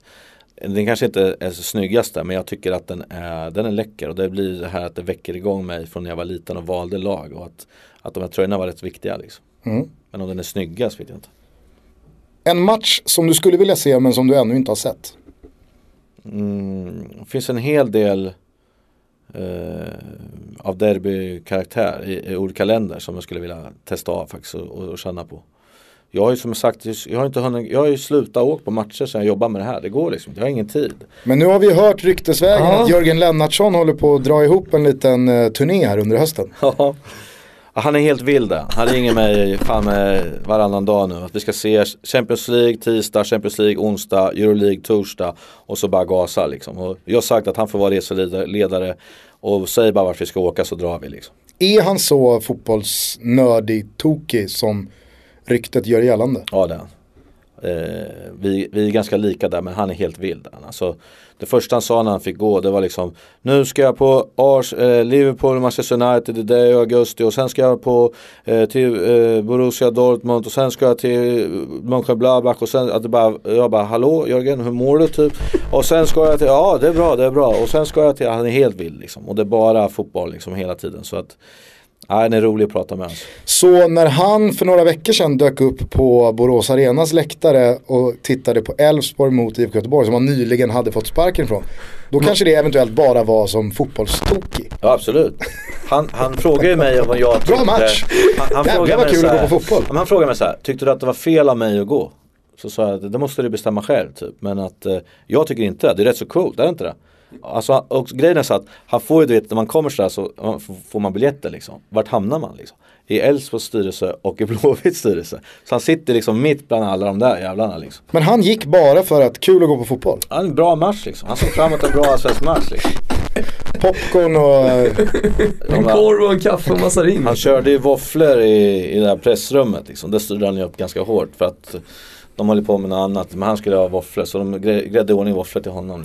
Nej men för att i Serie A-premiären här för två veckor sedan, eh, eller det var väl bara en vecka sedan. Var han så där såg, också? Nej men då såg jag ju Paolo Sosa på San Siros läktare när Fiorentina premiärade mot Inter. Och jag uttryckte det som att det kändes nästan lite perverst. Att han var där fortfarande, han ville liksom inte släppa taget om klubben han hade fått sparken från. Men med Jörgen och liksom the perfect storm här, Elfsborg och Blåvitt, så visste jag inte riktigt vad jag skulle tro. Och så i kombination med att man vet att han är fotbollsgalen, så känner jag han kanske bara är där för att kolla på fotboll. Mycket riktigt. Ja men det, han tycker han var en bra svensk match liksom. Han hade tänkt att gått på Häcken, Blåvitt-Häcken också.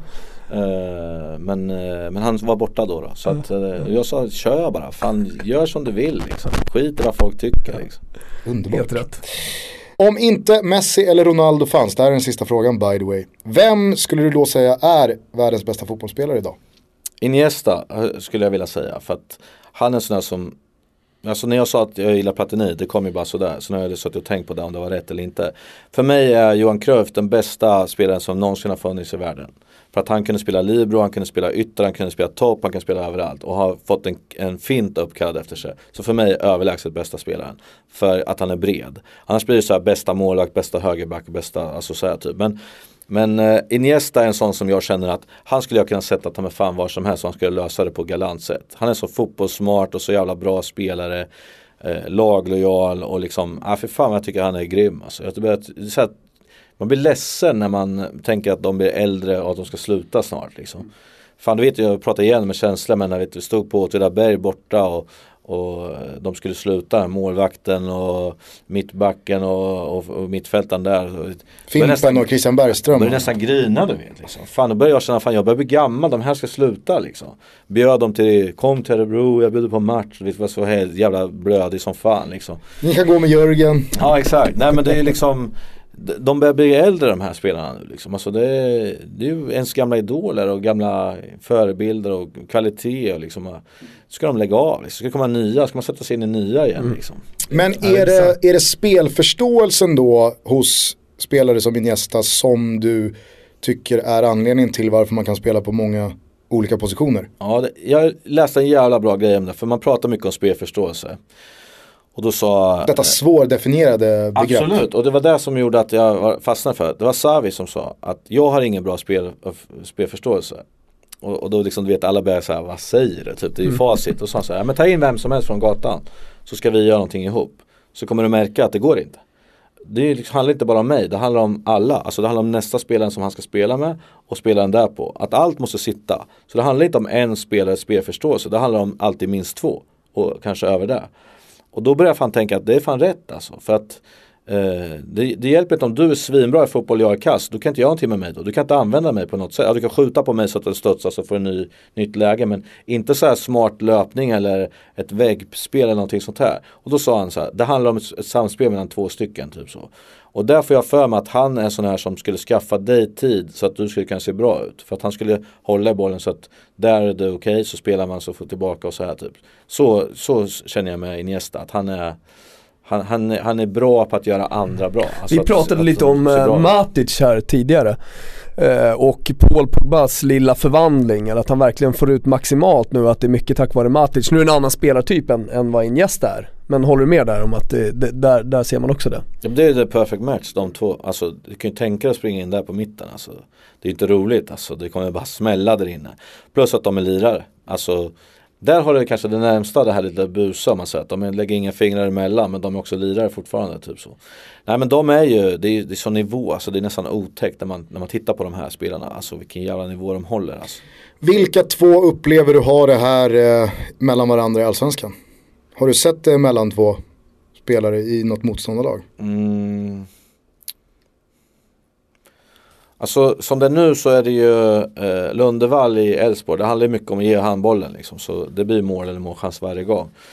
Men jag, jag, är inte säker på att, att, att de håller med mig. Men Jabali och, och han har ett ganska bra sådär. Att de är nära och sådär. Sen kan det finnas de som tycker att de skjuter för mycket själva. Och att, att, det finns ännu mer att göra på det samarbetet. Men min känsla är att när de två kommer och rättvända och så det är jävligt jobbigt alltså. De, de, de har bra förståelse för när de ska göra instick och sådana här grejer. Så de två tycker jag känns jävligt jobbiga nu faktiskt.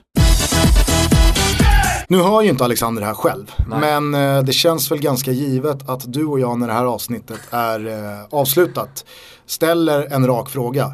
Kommer du och hänger med oss eh, när det är dags för Holland-Sverige och vår första nätverksträff tillsammans med Toto Balotto-nätverket i Business Event Network? Ja, eh, det blir första frågan när vi kommer ut härifrån. För att eh, han vill man ju verkligen ha med på en sån kväll. Då har vi både Samba-Erik och Axén. Det kommer, kan man inte vara med i det här nätverket? Det kommer nog behöva dock vara nödvändigt att köra så metallbågar eh, för inträdet till eh, den, den, den kvällen och liksom strippa alla på eventuella inspelningsmöjligheter.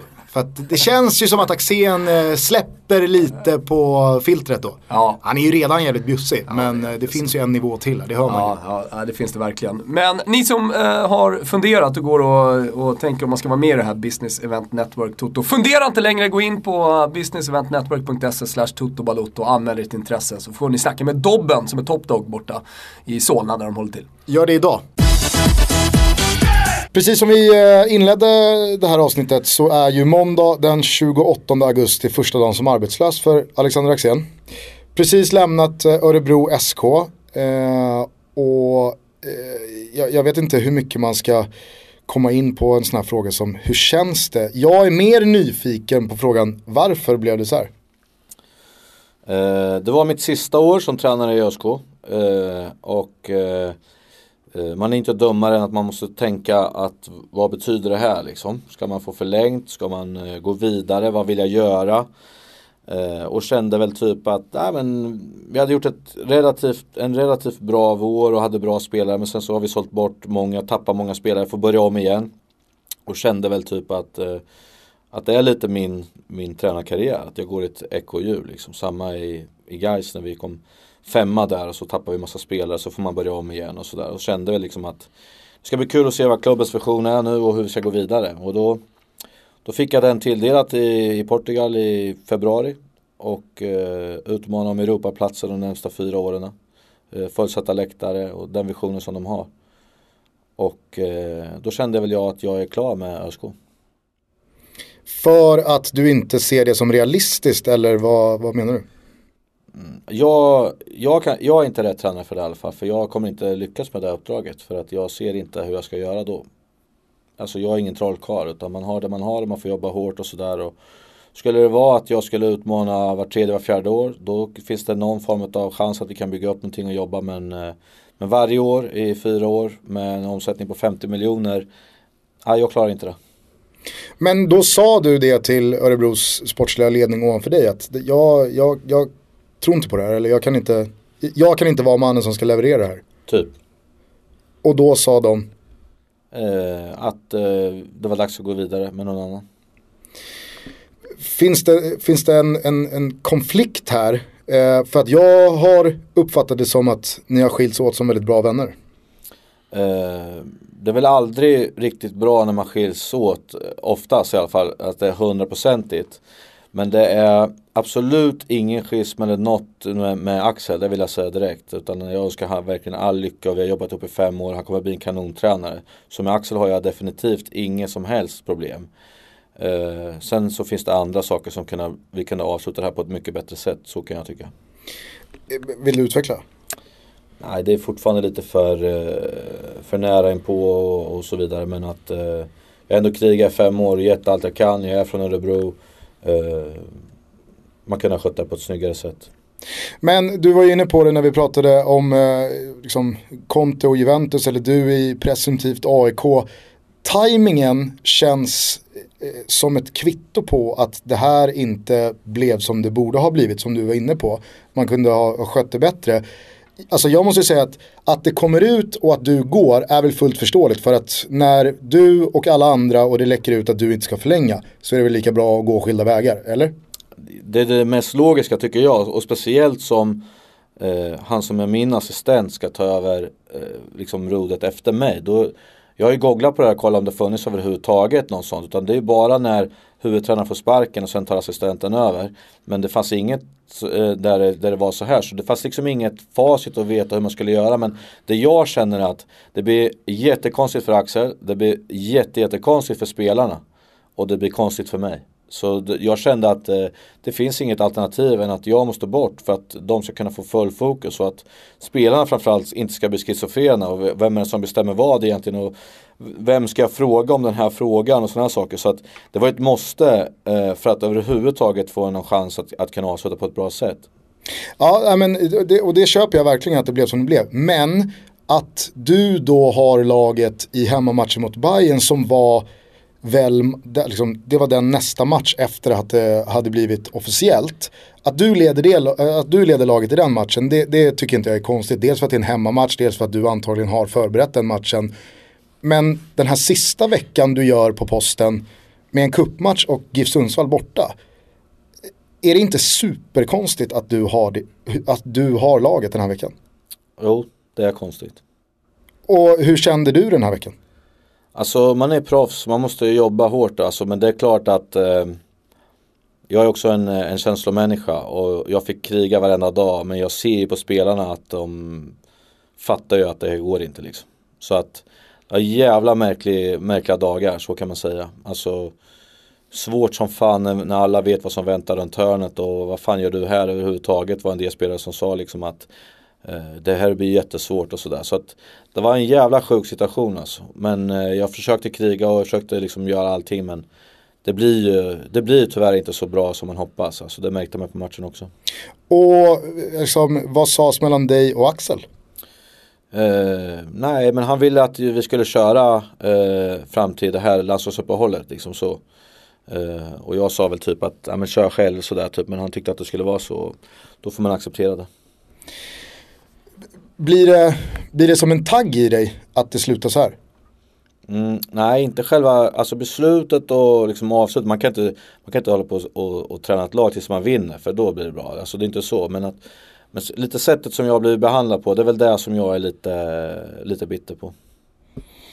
Va, vad säger du Thomas, har du varit med om det här? Nej jag satt, jag satt faktiskt nu och funderade på, du sa att du hade googlat eh, om, jag, om, jag, om jag kan liksom minnas någon liknande situation. Och jag har väl gått igenom framförallt liksom Serie A som byter så mycket tränare hela tiden. Så liksom försökt gå igenom det. Eh, men det är snarare andra situationer. Alltså det närmsta jag kommer det är Sören Kratz i Hammarby 2001. När han får veta på sommaren att vi kommer inte förlänga med dig men du får köra året ut. Och så ja. går han och vinner guld. Och han vann ju guld därför. För att laget liksom knöt ju näven och mm. skulle visa han då. Så det var ju en, en, positiv effekt. Men det var ju inte att Sören Kratz assistent skulle ta över. För då hade det aldrig gått. Nej. Utan det var att det skulle komma in en ny. Så skulle det kommit in en ny så hade vi ju krigat det här året ut. Det är ju inget konstigt. Men som det var nu när, eh, när det blir Axel som ska ta över. Då är det en helt sjuk situation alltså. För alla. Men då måste jag ju fråga, eh, alltså i, i ett rent logiskt konsekvenstänk borde ju då rimligtvis Axel Kjell ha ställt upp på visionen om att Örebro ska slåss om topp 4-placeringar fyra år i rad. Eftersom han tog jobbet som du sa att nej men det här är inte jag rätt man för. Ja men förmodligen är det så om de inte har sagt något annat till honom nu. Men det tror jag inte. Visionen står ju kvar och man ska ta nästa steg och man är, man är stolt över att man ska ta nästa steg och så. så att Förmodligen så, så ser Axel eh, möjligheter och eh, det, det, ska han göra. Om han tror på det så ska han definitivt stå där fram och göra det. För att det viktigaste är att tränaren tror på det. Tror inte tränaren på visionen så det, då går det ju liksom inte. Utan han måste ju stå verkligen längst fram. Och Nej, det var väl därför du gick? Ja, i stort sett är det ju så enkelt. Alltså för att jag kan inte stå längst fram och, och, och prata om någonting som jag inte tror på. Det går inte riktigt. Så att eh, eh Det känns som en ganska, med, med tanke på det du säger, dels omsättning och om man kollar på Örebros eh, senaste tre år, eh, det som vi varit inne på lite också, att de bästa spelarna lämnar eh, när det har gått bra. Så känns det som en ganska orimlig målsättning. Som sagt, jag är inte den som sitter här och vara bitter och, och säga Nej, att de är ute. ÖSK, alltså vad de, hur de tänker. De har en vision och de vill framåt och så vidare typ. Men, men för mig då så, så är liksom Malmö omsätter flera hundra miljoner. Du har AIK, Djurgården, Hammarby, du har IFK Göteborg, du har Elfsborg, du har Norrköping, du har Östersund, du har, alltså jag glömmer en massa lag i Kalmar, alltså jag kan rabbla upp hur många som helst som omsätter bättre eh, och, och liksom på det sättet kan få in såklart en viss typ av spelare och kontinuitet och alla sådana saker. Man ska förbi alla de där liksom, man ska ju veta att det är ju rätt så tufft alltså. Eh, så att eh, eh, jag gillar väl att de är lite småkaxiga och säger att de ska göra det typ så men att eh, det är en annan sak och, och om det blir så det får vi se liksom. Jag eh, kände i alla fall direkt när det blev officiellt att du skulle lämna att nu är det, nu är det läge att ringa Alec här. För att nu måste han till Totobolotto. Känslan är ju att eh, jag inte var den enda som hörde av mig eh, och ville ha dig till en studio. Hur många har redan hunnit dra i dig? Mm, det är väl tre poddar eh, om det här är nu podd, jag vet inte, jag är inte Det sådär är ett modern samtal. men, men med så här träffar så. Och sen är Det blir ju- inte mer podd än så här. Nej exakt, jag, jag älskar det här alltså, jag älskar er såklart. Eh, annars skulle jag inte vara här men att eh, Och sen är det en, ett, en, en drake då, mediadrake. Mina gissningar, jag vet inte. Ja men hur svårt är det Nej men exakt, det, fin- det, finns ju två, det finns ju två alternativ. Antingen så är det via satt Ja, studio. om man inte är klar för eh, Discoverys nya OS-satsning, de tar ju alla de, de kan få till den där OS-satsningen. Ja, ja, där, om du skulle få den är frågan. nya personer varje gång, alltså det, jävla baksmälla efter två veckor. Fan gör vi nu då? Ja men vi skulle uppskatta om du i lojalitet med Toto Balotto eh, avböjer en förfrågan till OS i Pyeongchang från Discovery. Ja jag Eh, kan lova det. Men det känns ju som att de två rimliga alternativen som finns är Viasats studio kopplad då till den engelska fotbollen. Alternativt Simor studio med den allsvenska fotbollen. Eh, jag, jag vet ju att jag är eh, rätt på det med ett av de förslagen. Men ser du dig själv göra det? Alltså det, eh, när, under det här året så har jag funderat på vad fan vill jag göra liksom och eh, eh, Eh, jag har varit i den här branschen nu i tio år liksom och eh, allt vad det innebär och du vet eh, man får jobba hårt som fan och, och liksom kriga på så behöver man något andrum ibland. Eh, jag hade ett halvår i Gais. Eh, sen gjorde jag en spelarutveckling eh, grej i ÖSK ett år typ och så, så jag har fått lite energi ändå mellan de sakerna så tar man ny sats och sådär. Som det är nu så är jag rätt intresserad av media. Det är alla coola grejer tycker jag. Och allt fler och fler blir så jävla duktiga liksom. Eh, Sådana här poddar som är genomtänkta och bra grejer. Och, eh, jag tycker också att tvn har blivit betydligt mycket bättre. Eh, när man tittar på matcher förr när man skulle liksom brotta ner sin match. Då stängde jag alltid av ljudet för jag tyckte det var så jävla dåligt. De pratade om grejer så jag fattade ingenting. Liksom. Det är inte så vi spelar eller inte så. Men allt det där har blivit bättre och bättre tycker jag. Så att det, det känns som att det är en spännande bransch typ så. Sen är det ju, ska man ju inte underskatta, alltså det är lätt att tycka massa saker och, och sådär men sen när man ska jobba med en sak och, och liksom verkligen leverera på, på ett bra sätt, man, man liksom det, det är en jävla, det är en bransch som är tuff alltså, det tror jag. Så att, eh, men den sitter lite. Men känner du själv att jävlar vad lämpad jag är för, för media? Eh, det måste du ju göra. Alltså, Nej det måste jag inte men jag förstår vad du menar. Men jag känner på något sätt att jag har grejer som, som kanske eh, inte finns där nu. Så, men om det, om det funkar det är en helt annan sak. Men det är klart att jag, jag skulle vilja kolla vad fan kan hända liksom. Det känns det som att Alexander eh, Axén kommer in i mediebranschen lite som eh, Sanny Åslund.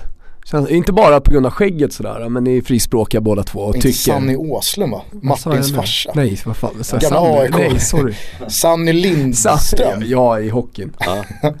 Ja, Det är fan min kollega på mycket mer. Sanny Lindström än Sanny Åslund. Ja, nej inte Sanny Åslund. Eh, ja, nej men Nej absolut. men, du, ja, men du, du har mycket att bidra där, just att du kommer från sporten också. Mm. Ja men jag tror att, eh, och i och med att det är ganska nytt och fräscht så, så känner man ju Känner ju alla så Mm. att jag liksom Känner att jag kan bidra med mycket saker och, och hur, hur det känns och sådär och inte Hur man tycker det ska vara någonting utan man, man vet hur det är att stå där liksom, så är det Men jag känner att jag håller på att vända 180 grader i realtid. För Alltså. att jag tror att många med mig har tänkt på Alex som en befriande, inte så jävla medietränad fotbollsprofil. Men nu börjar jag känna så här, kanske är du den mest medietränade av alla som har fattat vad som funkar och vad som inte funkar. Hit men inte längre, men du är ändå jävligt bjussig. Alltså jag kan säga så här, folk kan nog tro, så precis som du frågar mig om jag har lagt band på mig ibland och sådär. Jag gör ingenting utan att ha en tanke bakom. Alltså när jag går ut hårt i tv om någonting så är det för att mitt lag ska få en fördel. Eh, att jag ska sätta på något sätt liksom lite fart på oss eller mot no någonting sådär.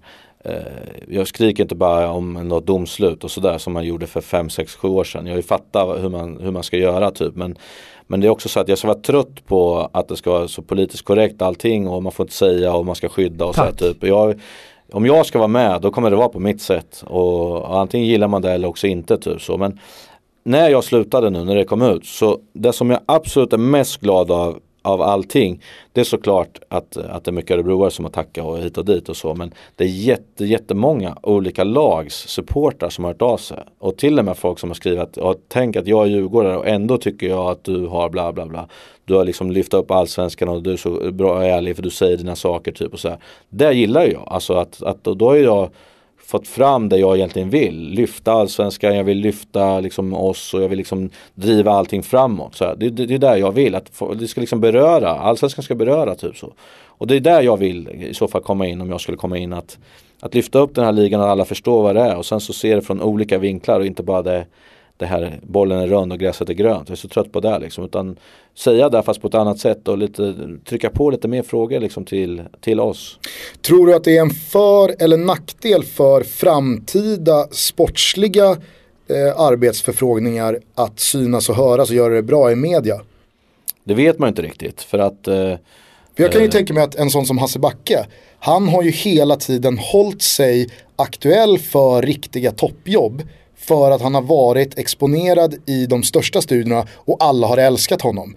Eh, på så sätt har han hållit sig relevant trots att han inte har gjort så mycket som tränare eh, de senaste 8-9 åren. Men ändå så känns han hela tiden aktuell. Han var ju för fan, alltså, han bollades ju upp som toppnamnet efter Hamren mm. i princip. Och då har han stått i en studio och, och, och tyckt saker ett par år. Så det känns ju som att vissa nästan det var ju till och med, Det var ju till och med ett tag som Glenn Strömberg liksom började, bollades upp så fort det var något stort tränaruppdrag. Han har aldrig tränat någonting. Nej, och jag kan tänka mig att Jens Fjällström hade väl aldrig landat i Malmö FF liksom med den tjänsten direkt om inte han hade varit superuppskattad i en tv-studio. Samtidigt som det kanske finns andra då som, ja, men som nästan diskvalificerar sig själv från att återigen bli en tränare. Det, det, är, det är jätte, alltså ni är grymma på frågor och sånt här för att det, och nästan alla frågor som ni är bra, de är så här ja och nej. Mm. Alltså, eh, som du sa där, Ola, när han kom fram som rit-Ola, då började alla säga att han var världens bästa tränare. Så då tränade han Sirius, eller vad tränade han? Ja. Ja, det gick sådär. sådär. Alltså, för det är rätt så stor skillnad på att tycka saker, mm. sen ska du bedriva det. Det är människor, du ska flytta fram och tillbaka. Och det menar inte att, att Ola är dålig tränare, långt ifrån. Men, men det är inte så lätt att bara så säga att så här ska man göra, så här ska man spela, sen ska du få ut det. Det är det som är själva svårigheten i det. Alla kan ju egentligen berätta om hur det ska målas eller hur det ska spikas, men så ska du göra det också. Eh, och där känner man väl som, som Jens också, att, att, att, att han kände efter ett tag att fan nu vill jag testa om allt det här jag säger, kan man göra det? Jag tror att han är jättesugen på att ta ett eget om jag ska vara helt ärlig. Nu passar det rätt så bra att gå in i den här gruppen i Malmö och sådär men jag tror han är skitsugen att ta ett mm. eget lag. För att verkligen få testa det här som han tänker på nu och hur man ska jobba och sådana här saker. Sen är det ju så att eh, om, jag, om jag skulle hamna i media nu och det går två år då kanske liksom lite som Gunde, han har aldrig varit skidåkare, han har ju varit Fångarna på fortet. Liksom. Alltså man, man kan tappa sin identitet också i det här. Då. Och det är också en risk och chans man får ta hela tiden. Att, vad, vad, betyder det? Att, att jag går, om jag skulle hamna där nu att har jag diskat mig nu för ett jobb eller inte? Eller tvärtom som du säger, har, jag, har det gjort att jag blivit ännu bättre? Mm. Och eh, eh, jag tror att, att liksom framtiden får utvisa det. Men att eh, eh, det är en sak att liksom rita på papper och berätta hur det är typ, och en sak att göra det. Man måste hålla isär det. Men att jag hoppas att jag är någonstans mittemellan. Försöker verkligen jobba med det, att vara mittemellan. Jag kommer försöka att hälsa på mycket tränare och lag hela tiden för att hålla igång så att man liksom inte tappar den ena eller andra sidan.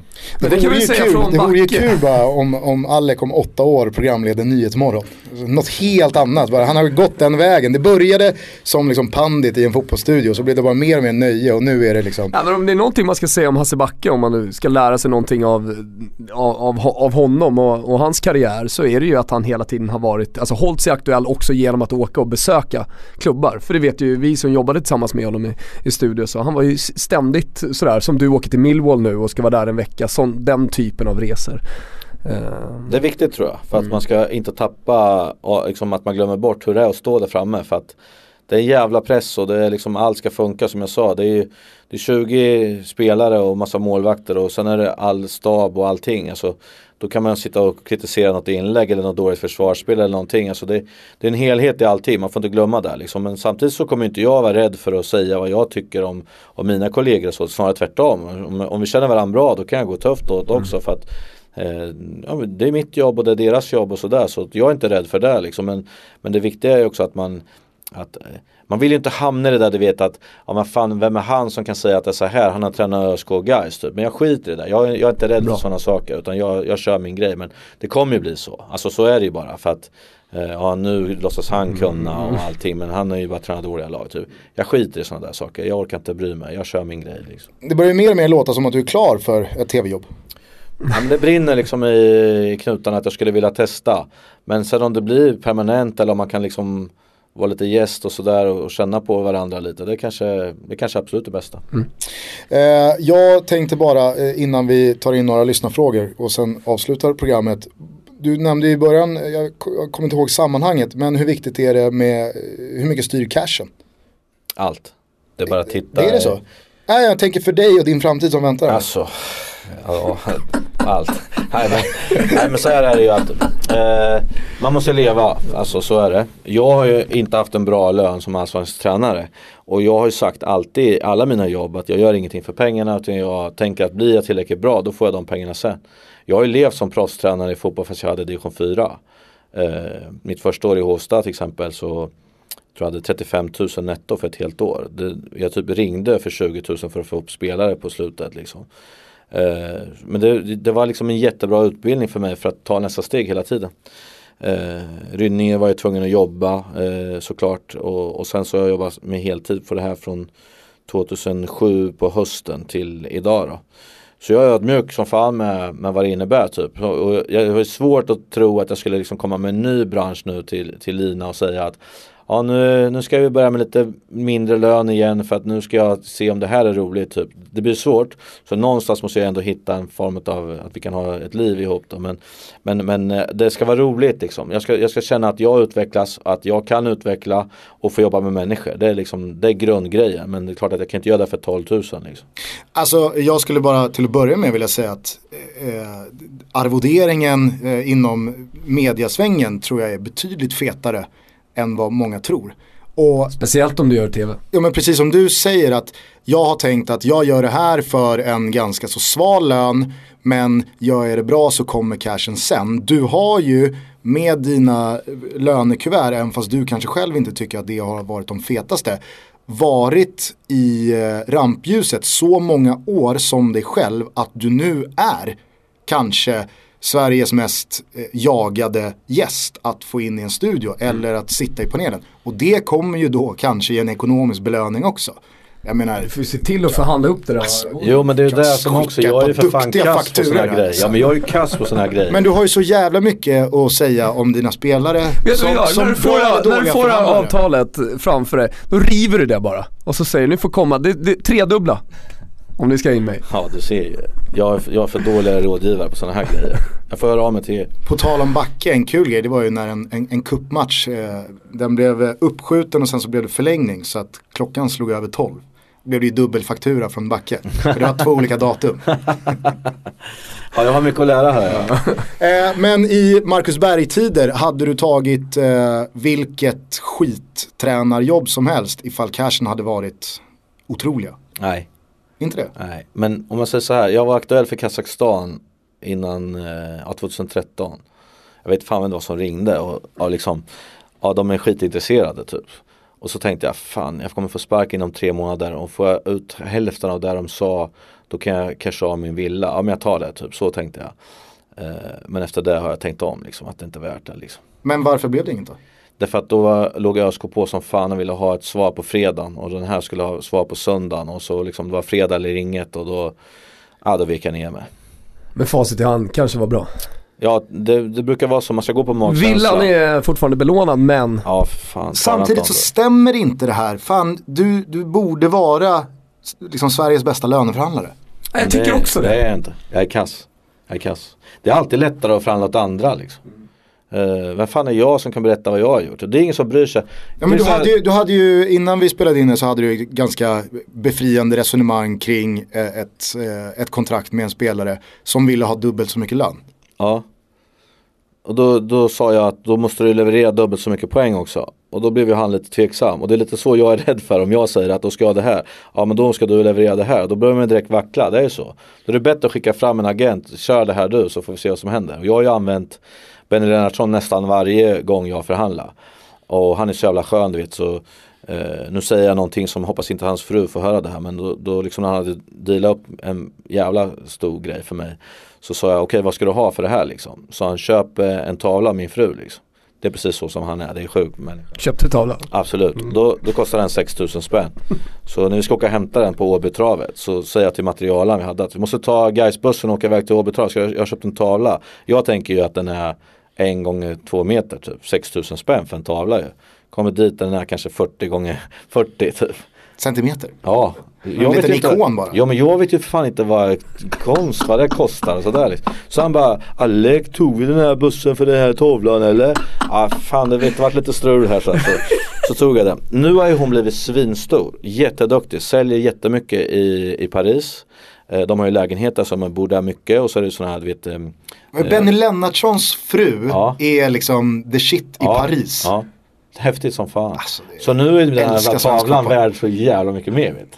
Det är sjukt alltså. Så nu håller jag på att säga till honom, du får köpa tillbaka den men det kostar 12. Så här, pang, så han skitgrinig. Men han är den som har hjälpt mig typ så. Men, eh, men nu kopplade jag inte in honom i det här för jag vill inte att han skulle skita ner sig i Örebro. Utan får vara, jag, får, jag får ta den skiten själv. För att tala oddspråk som man gör borta hos Betsson så verkar det ju vara superfavorit på eh, Axén i media. Ja, det, det, är ju i stort sett klart. Alltså, jag tror inte ens att eh, det, det går inte ens eh, att spela. Med din ackumulerade erfarenhet från spel, vad bör Polsäter sätta för odds på Alexander Axén i en tv-studio innan året är slut? Innan året är slut, jag skulle säga nästan innan uh, veckan är slut. Men uh, nej, en och en på det. Vad kan vi tänka att det finns för motbud här? Ja, det är att det skulle komma eh, bara tränarroll, sådär plötsligt. Tränarroll i ett, ett eh, lågdivisionlag i England? Ja, dels det. Eh, och det finns säkert någonting i Sverige, Norge som skulle kunna locka eh, Axén också. Men, men eh, tills dess så blir det ju i alla fall TV. Nu verkar han ju vara ganska obevandrad i den här djungeln. Men känns det inte som att han skulle kunna vara en potentiell konkurrent? Så hade Axén startat en egen podd. Ja. Men, men, det är ju tur, han vet ju inte om man sätter på en mikrofon. Så det, det, han kommer inte göra det. Han vet inte ens om själv vilken potential han går nej, ut och bär på. Nej, nej, nej. nej, nej. Men eh, det finns eh, kanske inte odds på det här. Eh, i, I annat fall så är det ju alldeles för lågt för att rekommendera som ja, ett spel. Odds men, finns det ju att spela mot Örebro, kanske är det någonting man ska tänka på. Ja, det finns i alla fall en jävla massa trevliga odds borta hos Betsson. Framförallt här nu då på VM-kvalet som drar igång torsdag. Sverige spelar mot Bulgarien, Sverige spelar mot Vitryssland. Men återigen då, Frankrike välkomnar Holland till Parc des Princes. Och jag har sett att... Är inte Stade de France? Eh, jo det är det. Ja. I Saint-Denis. Ja. Eh, bort. Nej men eh, tvåmålsseger Frankrike, nästan tre gånger pengarna. Ja den är, den är tagen, alla dagar i veckan. Ta den nu innan eh, det börjar droppa för mycket. In på Betsson bara. Tjabba. Ja, men vi kör några lyssnarfrågor då. Mm. Eh, Jonas Dahlqvist, slavisk poddlyssnare, tidigare simor reporter som ja, gör ett sabbatsår borta i Burma. Tänk om de blir kollegor. Ja. Eh, känns som att ni har en bra relation. Du vet att vi har haft, eller haft, Han hade ju ett, på, ett program när, när engelska tvn var på eh, Kanal Plus. Yes. Eh, Rule Britannia. Rule Britannia. Då var jag där två, tre gånger. Mm. Eh, Han är stor Sheffield United-supporter. Ja, det är ju enda minuset han har typ. Ja, men han är fantastiskt rolig och Djurgårdare är han ju också. Så att, eh, vi har haft bett många gånger med våra lag. Så om jag skulle ta ut eh, vinsten så kan jag säga att det är ju det är två systembolag och eh, fyra restauranger. Så kan man säga. Så mycket har jag vunnit mot honom i det där. Men det, är- det är som det. Jonas frågar i alla fall, varför har inte Alex körkort? Otroligt lat. Mm. Min, min pappa är bilskollärare. Bara en sån sak. Eh, jag är ju sån här, har alltid varit så att när folk har sagt att det här går inte, då går det. Och, och du, du måste, då gör jag inte typ så. Och då är det så att från 1994 när jag fick mitt första kontrakt när jag spelade fotboll till idag så har det stått i varje att jag ska ha ett gratis körkort. Att det skulle liksom ingå i kontraktet. Typ så. Eh, men jag, jag är inte född att, att köra bil alltså. Jag har försökt några gånger, alltså fy fan alltså. Så när han ringde du vet, och jag står utanför, bara drog ner persiennerna typ. Så jag är inte hemma liksom. Det, nej, jag är inte gjord för att köra där liksom. Tyvärr. Vad gör du då? då? Alltså Cyklar. Cyklar? Cyklar? I Örebro cyklar man till allt. Och i Göteborg så ringer jag bara in så här runt Ga- Gaisgården. Här någonstans måste jag bo liksom. Så hamnar jag där. Så jag gick ju till jobbet genom en golf. Det är helt fantastiskt så. Så att jag har inga problem liksom. Det är andra som har problem med att jag inte har det liksom. Men när det är helg till exempel. Eller det är fest eller vi ska åka med grabbarna. Vem har problem liksom? Sätter mig där bak och så vem kör? Känner du eh, ett extra eh, liksom, band till eh, Freiburgs tränare Christian Streich? Som också cyklar överallt. Mm. Nej men det är bra att vi tänker på miljön. Ja, men det gör ju han också. ja exakt. Eh, Mårten Bergman, Fotboll Direkt. Han undrar om du anser att det finns tur i fotboll. Nej det finns inte. Hur tänker du och menar då? Eh, ja, men tur, eh, det är liksom inte, det är inget spel som är gjort på tur, det är bara på skicklighet. Så om du skjuter i stolpen så är du inte tillräckligt bra. Eh, det är inte svårare än så. Eh, är du tillräckligt bra så sätter du den innanför. Och eh, man kan prata om massa saker. Vi har haft sådana diskussioner både i Gais och ÖSK om de här sakerna. När jag tar fram situationer där, det, där de säger att vilken otur. Till exempel den hemåtpass till, jag tror att det är eh, Hart i engelska landslaget. Kommer ihåg att den studsar till på en tuva och in. Och så, men det där är i alla fall otur, håll med om det. Då säger jag så här, vad finns det för regel när man ska passa hem till målvakten? Inte mot mål. Exakt. Så alltså inte ett otur utan det är bara dåligt. Liksom. Så det, det är bara skicklighet och inte skicklighet som, som styr allting. Inget, inget tur. Men en deflection då? Alltså då tar jag alltid upp den här jävla badbollen i, i Liverpool. För den är ju helt plötsligt, det är jobbigt. Men vi vet ju inte. Till och med han- du börjar vackla då? Nej men man vet inte om han som sköt tänkte att jag skjuter på badbollen så går den in.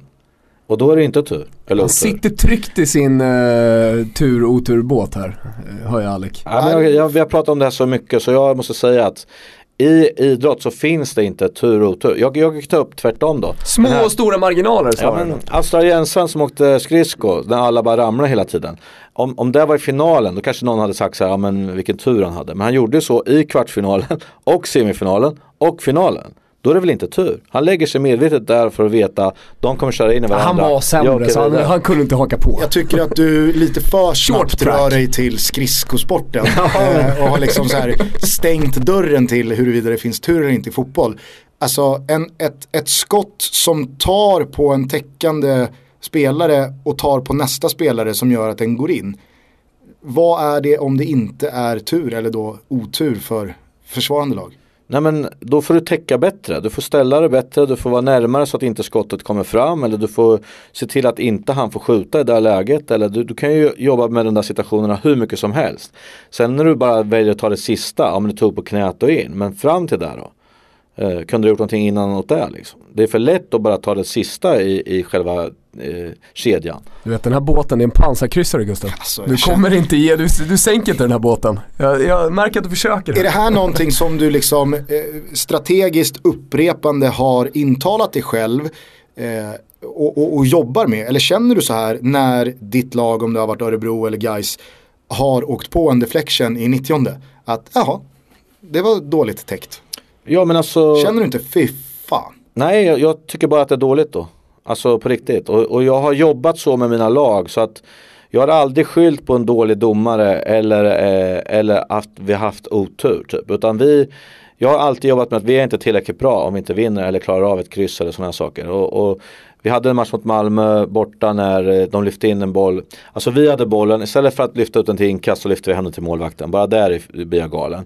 Sen slår de upp bollen och sen den bästa spelaren på hela plan, Daniel Nordmark, som är liksom klockren i allting. För, för, för det första, han och Råpe är ju sådana romaista så det är helt galet. Alltså, så man hetsar ju dem hela tiden på telefonen. Men bäst på hela plan.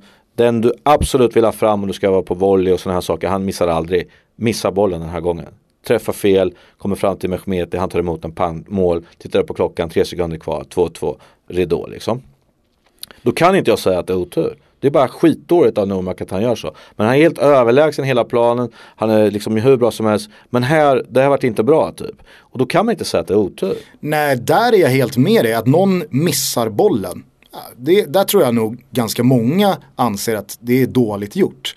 Men en deflection det är också dåligt gjort. Du har ju inte varit tillräckligt nära för att kunna stoppa det eller du har inte varit tillräckligt bra på att göra så att inte han får skjuta. Alltså, du kan hela tiden leta efter de här sakerna för att det blir för enkelt att, att tro att en 90 minuters match avgörs på tur. Det, är liksom, det finns inte. Alltså den här båten tar inte in nej, många droppar vatten. Eh, Mårten Bergman då eh, fyller på med en fråga, finns det tur i övriga livet? Eh, alltså, Trissvinst? Ja, och det är så roligt för att då kan det bli så här, du valde nummer tre och svart är rätt och så då tycker du inte att det är tur. Eller om det var nummer tre fast han hade tagit en precis innan så är det egentligen nummer fyra. Ja, eller någon kanske har plöjt ner 120 000 på trisslotter. Ja, exakt. Ja, men det finns ju massa saker så. Men däremot tror jag att på något sätt att du, du gör medvetna val hela tiden. Du väljer saker hela tiden som, som inte liksom är tur utan det är något under medvetet så väljer du att gå över gatan där istället för där eller någonting. Sen kan man säga, ja, där vart du påkörd, där hade du inte blivit om det gått sig så. Men du har valt någonting ändå. Eh, och det, det, är någon intuition och det är någonting som gör att du gör på ett speciellt sätt. Och, och det är liksom det är, det är liksom tjusningen med livet, att, att det studsar till höger och vänster. Fast det lät ju väldigt ateistiskt och matematiskt så länge vi höll oss på fotbollsplan. Nu låter det ju nästan lite religiöst. Mm, Fast att det är alltså, liksom så här, det, det, ja, det livet, är lite förutbestämt vad du ska göra. Ja, det finns i, en tanke med allt. Och... I livet, om vi säger att du liksom, det är ju massa otäckt som har hänt sista tiden i världen. Uh, och du är precis där just då och så händer det en olycka typ så här. Är, är liksom, hade du tur eller otur? Det är klart att man kan diskutera det ju. Men så kan man diskutera att uh, så som världen ser ut idag. Uh, är det bra att vara på vissa typer av platser? Ska du behöva tänka på det? Jag har kalkylerat så kanske du ska göra det om du ska, om du ska tänka igenom en, en Är det bra att gå på den här eh, liksom gatan i, i Barcelona där liksom, det är mest folk och sådana saker. Man kan, man kan hålla på hur mycket som helst fram och tillbaka och de som tror på tur och, och sådana de kommer jag döda mig för att jag säger så här. Men jag, jag säger att du kan alltid välja dina val och, och jobba efter det. Och är du tillräckligt bra så undviker du en viss typ av saker. Liksom. Så det finns val att göra? Det, det Allt är inte förutbestämt. Det, det gör du varje dag. Du gör ju val varje dag. Om du väljer att cykla så här till jobbet eller åka bil till jobbet eller Fast har du då valt det? Det har du ju. Nej, men så här, om, du, om du står framför två dörrar mm. så kanske du tror att du kan välja. Jag kan gå in i vilken dörr jag vill här. Men du kommer ju gå in i en dörr och då menar ju många att det fanns inget annat. Du kunde bara gå in i den dörren och det var därför du gick in i den dörren. Ja men jag kunde ju ha gått in i den andra dörren. Ja, då var det det enda möjliga utfallet. Ja. Och då väljer du ändå något av de två. Fast gör du det då? Ja du väljer ju någon av dem. Eller Varför väljer du höger eller vänster? Det får du ju välja själv. Men du, någonting säger till dig att du vill gå till höger eller vänster. Är du högerhänt är det oftast att man går till höger. Jo, jo, men det jag försöker säga är att om du då går in i dörren till höger så är det det enda som kunde hända. För du valde ju inte att gå till den vänstra. Nej. Du valde att gå till den högra. Ja. Och alltså kanske det var förutbestämt. Du bestämmer ju det. Det är alltid du som bestämmer. Är det så? Ja, jag tror det. Du gör alla dina, alla dina val är strategiska utvalda på eh, information som du har någonstans liggande där bak. Du gör ingenting utan att du har kalkylerat, tänkt igenom det. Så att om du stod där verkligen var noll och höger vänster så skulle du kunna googla om procentuellt vad är bäst att gå höger eller vänster eller du skulle fråga någon som visste vad skulle du ha valt i det här läget. Du, du tar in information från någonting och sen så tror du på det. Fan, tänk om vi hade haft Rickard Norling också i det här rummet. Vi hade inte kommit ut från den här studion. Syrebrist. Syrebrist. Filip Ström, han undrar ifall Basson Beng är den spelaren du haft eh, som har varit sämst på att lära sig offside. Ja, absolut. överlägset. Han kunde inte offside. Han hade alltid spelat på yttermittfält så när han fick spela forward så hur mycket jag än satt med honom och berättade att det är en spelare och målvakt så sa han bara yes coach och sen stod han fem meter offside på träningen. Och sen när jag ropade offside så, så var han så här arg och skrek bara Alltid offside, alltid bara som bäng offside, alltid alltid. Och så, men det är ju offside, fick jag lära honom, men det gick inte. Robin Petersson, han undrar om eh, du eh, tror en återkomst till Guys i någon roll är möjlig? Ja det tror jag faktiskt, någon gång. Fick jävla känslor för dem och sköna människor och, och rolig tid sådär typ. Eh, inte alls omöjligt. Pappa Wolf undrar om AIK någon gång har visat ett konkret intresse. Mm, inte A-laget. Mhm, mhm. I någon slags då typ akademiroll. Som sagt, inte A-laget. Jerry undrar om relationen mellan allsvenska tränare. Den känns väldigt god och eh, då nämner han att du och Jakob Mikkelsen verkar ha en riktig bromance. Och det har vi. Eh, de här träffarna som vi har haft i Abu Dhabi och sådana saker, är, även innan det, är det smartaste svenska fotbollsförbundet någonsin har gjort. Därför att eh, en, en kollegial eh, vänskap gör att svensk fotboll går framåt. Vi håller på att utbyter erfarenheter och vi hjälper varandra och när det är match då vill vi alltid vinna mot varandra men det finns också en, en respekt som gör att vi inte står och pratar som de gör i Norge och Danmark hur jävla dåliga den andra tränaren är och hur lätt jag visste att jag skulle lura honom och sådana saker utan det här tar svensk fotboll framåt och det var där jag var så lack på nu i Abu Dhabi nu i år att, att några inte väljer att komma. Eh, eh, för till exempel för fyra år sedan så, så bestämde jag att hur gör vi svensk fotboll bättre? Vi måste ha samma boll. Vi kan inte ha 15 olika bollar. Vet. Man skulle möta Trelleborg borta. Det var så här. Tankar fullt, fick man en kexchoklad så fick man en, en boll så, med sita, jag vet inte vad det hette typ. Det var helt sjukt alltså. Eh, och hur fan förbereder man för, för det liksom? Den gick hur som helst och man slog en hörna kunde vara 20 meter upp i luften och slog ner som ett inkast på andra sidan. Alltså det var helt galet. Så då sa jag, samma boll ett måste typ. Och då jobbar vi fram det. Och nu har vi det för första gången någonsin. Och helvete vilken stor skillnad det är bara på en sån sak. Så att Eh, absolut jätteviktigt. Och jag har haft tur eh, och de kanske haft otur, de som har hamnat bredvid mig när vi flyger. Att I år fick jag Jakob, förra året fick jag Jimmy Tillin då. Och det är nya tränare som kommer in och jag försöker göra allt för att de ska komma in i det snabbt och, och liksom lära känna och, och veta hur det funkar och sådär. Typ. Så att, eh, jättekul att lära känna Jakob, en jättebra människa. Men är det bara på godo tror du att det finns en liksom, kollegial stämning där, där man känner varandra och är nästan mer kompisar än kollegor? Nej men hur kan det inte vara bra? För att när vi spelar så vill man ändå vinna. Alltså det här, jag var livrädd i år. Alltså, vi vann över Peter Svärds Kalmar, han fick sparken. Vi vann över IFK Göteborgs uh, Jörgen, fick sparken. Igår ledde vi mot uh, Sundsvalls Joel. Jag hade inte pallat med en gång till, alltså om han hade fått gått nu i det här uppehållet. Då hade det blivit som när Aaron Ramsey gjorde mål förut. Lite så. Att det dog en världskänd person varje gång Aaron Ramsey gjorde mål. Det som är att jag vill ändå vinna de här matcherna. Det är ingen tvekan. Uh, och jag vill komma före alla. Men, men fortfarande kan man ha respekt i det liksom. Och det är så roligt när de till exempel säger att det är några som inte har varit med, som aldrig har varit med. Eh, att ja, vi får bestämma själva och så här. Men det är kanske det som har gjort att de inte har tagit det sista klivet. Att de kanske alltid blir tvåa, trea istället för att de är med och lyssnar och kanske kan ta ett kliv till för att man hör andra saker. Jätteintressant att sitta och prata med det laget som kvalar sig kvar och det laget som vann om olika situationer. Hur tänker du? Hur tänker ni? Hur, vad gjorde ni för val? Alltså man kan läsa jättemycket av det.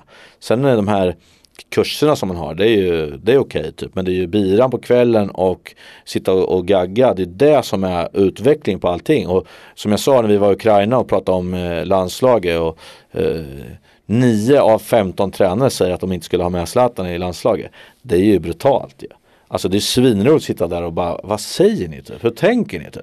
Ja men han jobbar inte så hårt och han, ja, så blir man så här, vadå jobbar liksom? Låt han bara fan gå omkring, han avgör den här matchen när han vill typ. Så här, typ. Men att man får den skillnaden, det gör utveckling för oss och svensk fotboll och allting. Hur kan man men se vänta, på jag saker? helt missade 9 av 15 tränare tyckte... Ja. Ja, det är ju... Hur många bärs blev det? Ja, det var ju svinmånga som vanligt sådär. Så att, ja, men vi, det är ett skönt gäng alltså. Vi, vi klackar på på ett lagom sätt sådär. Men dra lite vin, lite drinkar, sitta och prata. Fan det är ju hur bra som helst liksom. Vilka är team Zlatan med dig? Jag har lovat att inte säga något. Det är enda, annars ska jag säga allt. Det, jag har inga sådär hemligheter men här har jag lovat att eh, jag kommer aldrig säga vilka som sa vad. För att det är liksom, det är dödsstraff då. Så vi måste kunna lita på varandra. Man, man vet ju att Mikkelsen lirar i Zlatan. Alltså, Det- Han var inte med då. Vet det här var som- ju vet, vem som, Ukraina. vet du vem som går längst fram i Zlatan-tåget? Det är Öskan. Ah, Öskan hade ju tagit en halt Zlatan. Han hade ju spelat Zlatan nu, Nu, ja. med trasigt knä. Rätt in i elvan bara. Ja men det är intressant ändå. Alltså vi jobbar med samma jobb, vi, har liksom, vi är i samma liga, vi slåss för samma saker. Och det finns alltså folk som tycker olika på jättestor grej liksom. Men jag måste ändå säga att nu när Zlatan är, är en Manchester United-spelare igen, vi får väl anta att han kommer komma tillbaks till en ganska hög nivå. Ponera då att Sverige löser en VM-biljett och att Zlatan visar intresse för att jag kör eh, Sen den dagen Zlatan sa att han lägger av med, med fotbollen, då har jag varit helt säker på att han spelar VM Ryssland 2018. Om Sverige går dit. Jo, exakt. Och det är väl där eh, den, den, den stora passusen eh, är, är värd att understryka. För att vi kommer i en grupp med Frankrike och Holland. Jag tror inte att det var speciellt många som trodde att vi ett år efter Jannes intåg skulle ligga i det vinnarhålet vi gör nu i gruppen. Men jag menar samtidigt så måste man väl kunna titta på de resultaten man har gjort utan Zlatan och fråga sig, hade det varit bättre med Zlatan? Och det är sånt här vi aldrig får reda på.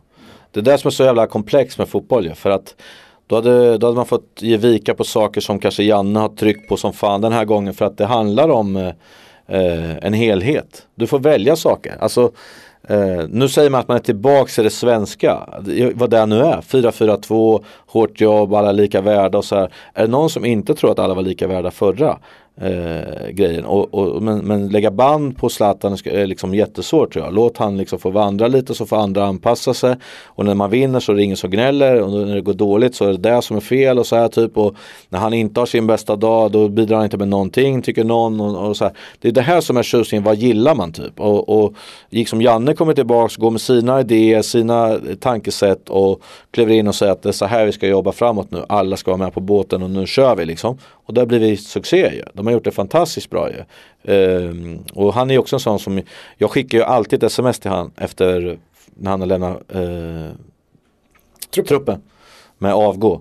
Liksom, punkt. Eh, så varje gång han har kommit ut med så har skrivit det. Och nu var jag två timmar sen senast. Han skrev så här. Eh, fan äntligen, jag var orolig vad som har hänt. Typ så. Eh, Vad- eh, men men om, om du kollar på den senaste truppen Mm. som, som man tog ut. Om man ska vara lite allvarlig med avgå, för Gusten skrev också avgå för att Sam Larsson inte var med. Men någon du inte saknar? avgå. Inte? Nej.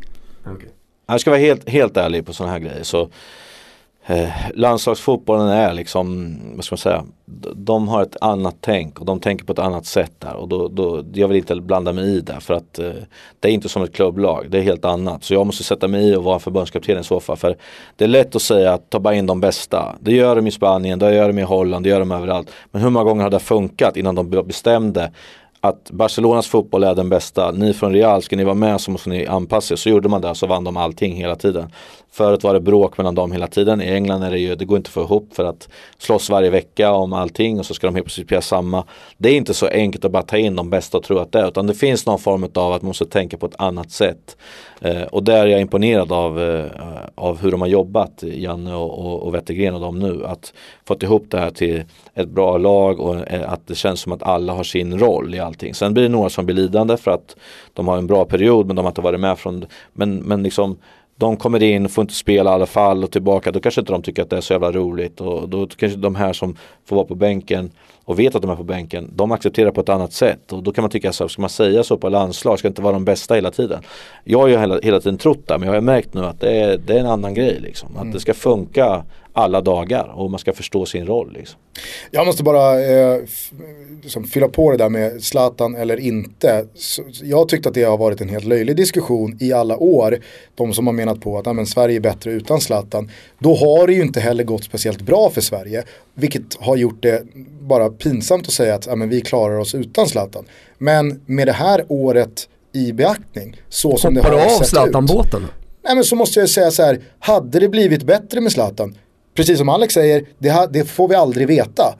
Men jag är ju väldigt skeptisk till att det hade varit bättre med Zlatan. Och uppenbarligen så leder vi VM-kvalgruppen efter att ha klarat av Frankrike gånger två och Holland hemma. Jag känner så här, ja, men det, det funkar väl skitbra som det är.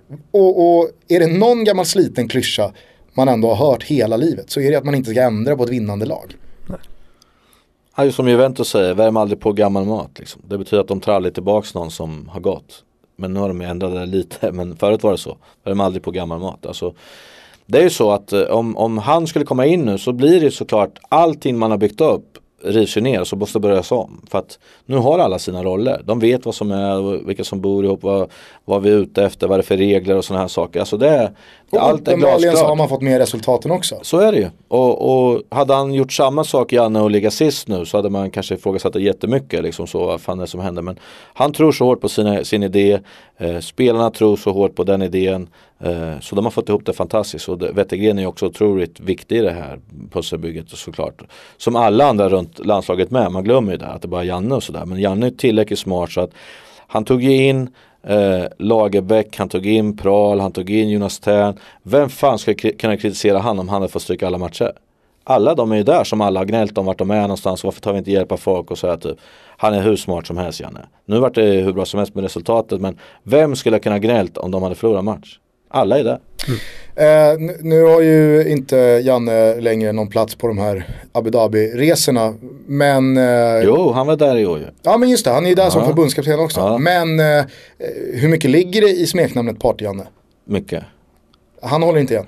Nej men alltså han och jag har roligt när vi träffas, så kan man säga. Eh, och det var ju mycket snack om att eh, om jag skulle jobba i landslaget och sådär men eh, vi, vi, vi väl det, vi, kör, det, vi det, kör det vi brukar göra det enda, jag, det enda jag sitter och funderar på när de pratar om de här resorna och det verkar vara så jävla gemytligt och trevligt det är vilka är det som drar ner på stämningen? Det enda jag ser. Och det förstår jag ja. att du inte ja, kan det, sitta här och jo, säga heller. Jag skulle säga, kunna säga det om det var så men det är inte så för att det blir så jävla skön grej för att du vet, man, man går runt och kör långbord och sen så sitter man där och några går hem tidigare och när man är med nästa dag och så här. Så att det är liksom verkligen inte så här, ja de där är aldrig med eller de där kör som fan och så. Utan det är helt safe nivå. Det är absolut inte så att man tänker att, oh, fan vad de är knall eller no, aldrig den nivån. Roar Hansen?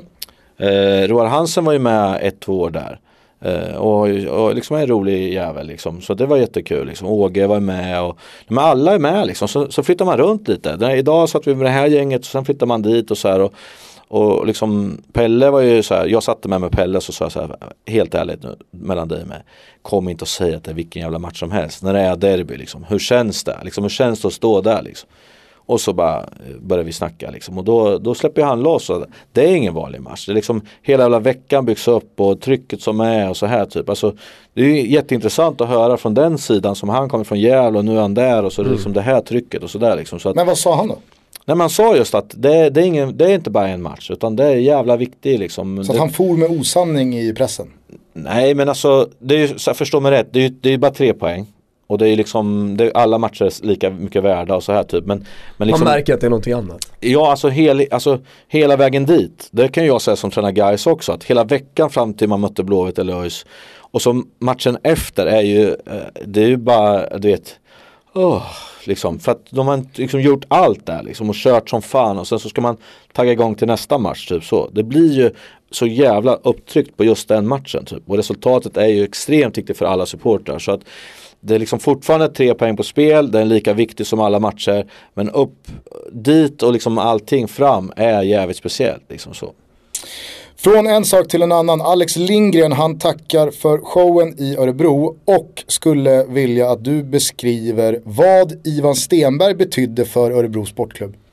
Ah, brutalt, alltså det här året när han gick bort det var ju, ah fy fan vilket tungt. Eh, det var tungt alltså för att han är ju han var ju tomte hos mig tre år i rad liksom. Det är ingenting omöjligt. Han bara dök upp liksom och in och körde på som fan och ställde upp på allting. Hade man problem med något, han, han gjorde allting. Ställde upp på alla spelare, alla ledare, allting. Han bara körde. Han levde liksom för ÖSK. Och när vi vann så var jag liksom förbundskapten och när vi förlorade då kunde jag packa väskorna liksom. Så jävla skön gubbe som bara åkte upp och ner så här hela tiden i humöret och sådär. Men och sen ändå positiv när man var klar till slut i alla fall sådär. Och, det han gjorde liksom till matcher och sånt här. Du vet, det stod eh, när han gick bort då, eller att han inte var med första matchen. Då är det liksom det är 15 stycken som står på ett litet torg där och, och, och vad ska vi göra nu och hur ska vi göra och hur ska vi göra? Allt det har han skött själv. Nu står det 15 stycken och undrar vad fan de ska göra för det var så mycket typ och vem börjar med vad och så här. Det har han skött helt själv liksom. Ehm, jag åkte upp till honom för jag hade hört att det var jävligt illa så att eh, det var stressigt som fan. Jag skulle på semester med familjen och sa att jag kommer upp på söndag. Nej, nej, nej, jag finns när du är tillbaka och så här så skit i det typ och så. Men åkte upp. Och då var det inte mycket kvar av honom. Alltså så. Men han blev så jävla glad. Det var dagen efter vi hade slagit Kalmar och sådär. Och då sa han att jag ska vara på Norrköpingsmatchen om de så ska bära dit mig. Liksom. Eh, men tyvärr så gick han bort ett par dagar innan där. Då. Så då när det var Norrköpingsmatchen, då kom det bara på mig. Så jag är på väg till Lasse Granqvist och gör intervjun. Men det bara forsar. Jag kunde inte, det bara bröt ihop. Så jag går förbi min ja, Axel då och säger Axel du får ta det här. Och han står likadan. Liksom. Vad fan säger det till mig? Jag kollar upp, jag kunde inte ens kolla det. Och så bara, det, var, det var jättekonstig stämning och jätteobehagligt. Och sen vann vi den matchen så det var en jävla skön liksom, känsla så. Men han, han, eh, han alltså det är en eldsjäl som brann för ÖSK och som gjort så mycket för ÖSK. Så han är liksom helt oersättlig. Det är liksom det är folk som försöker hjälpa till nu. Vi har en gammal materialare som heter Stalla som, som, som biter ihop och kör, försöker ta en jättestor del av det här. Typ. Men massa andra som, det, det är kaos liksom. Han har gjort så jävla mycket som folk inte har sett och märkt och så här. Så att, ja, vilken ikon liksom. Du var ju väldigt pragmatisk i ditt förhållande till tur respektive otur. Tror du att en sån grej kan påverka ens prestationsförmåga. Min uppfattning var att det kändes på spelarna och alla och det är ju alltid lätt att säga efteråt men det var liksom att vi kan inte förlora idag. Det är omöjligt. Alltså nu spelar vi för Ivan och det, det går inte att förlora. Så, så var liksom känslan.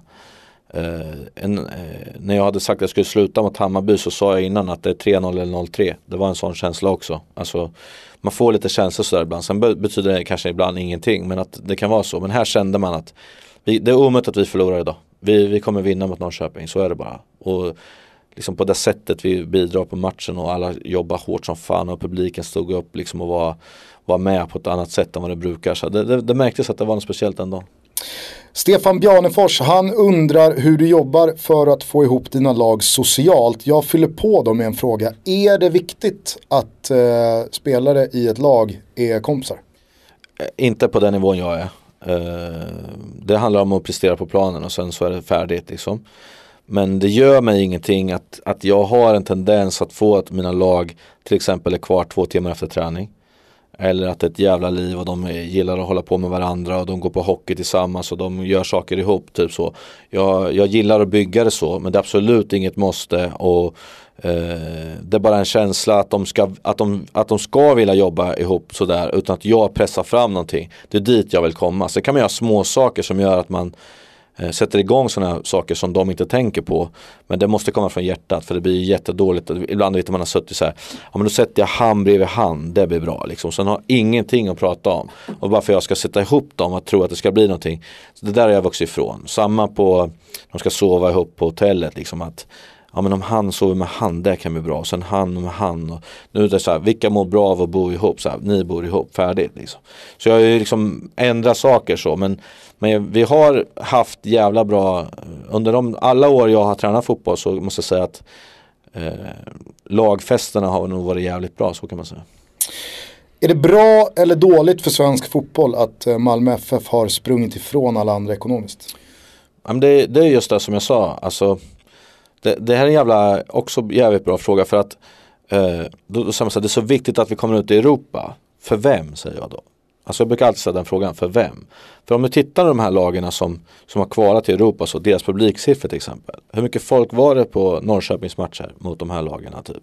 Det är inte fullt liksom. Det är inte att folk nu jävlar nu ska vi ut i Europa så här typ. Men det är kul för journalisterna att få åka ut och kröka lite på bortamatcherna och så. Lite så känner jag. Eh, men sen är det så att Eh, det är klart att det, att det är viktigt att få in pengar och sen så är det det här igen.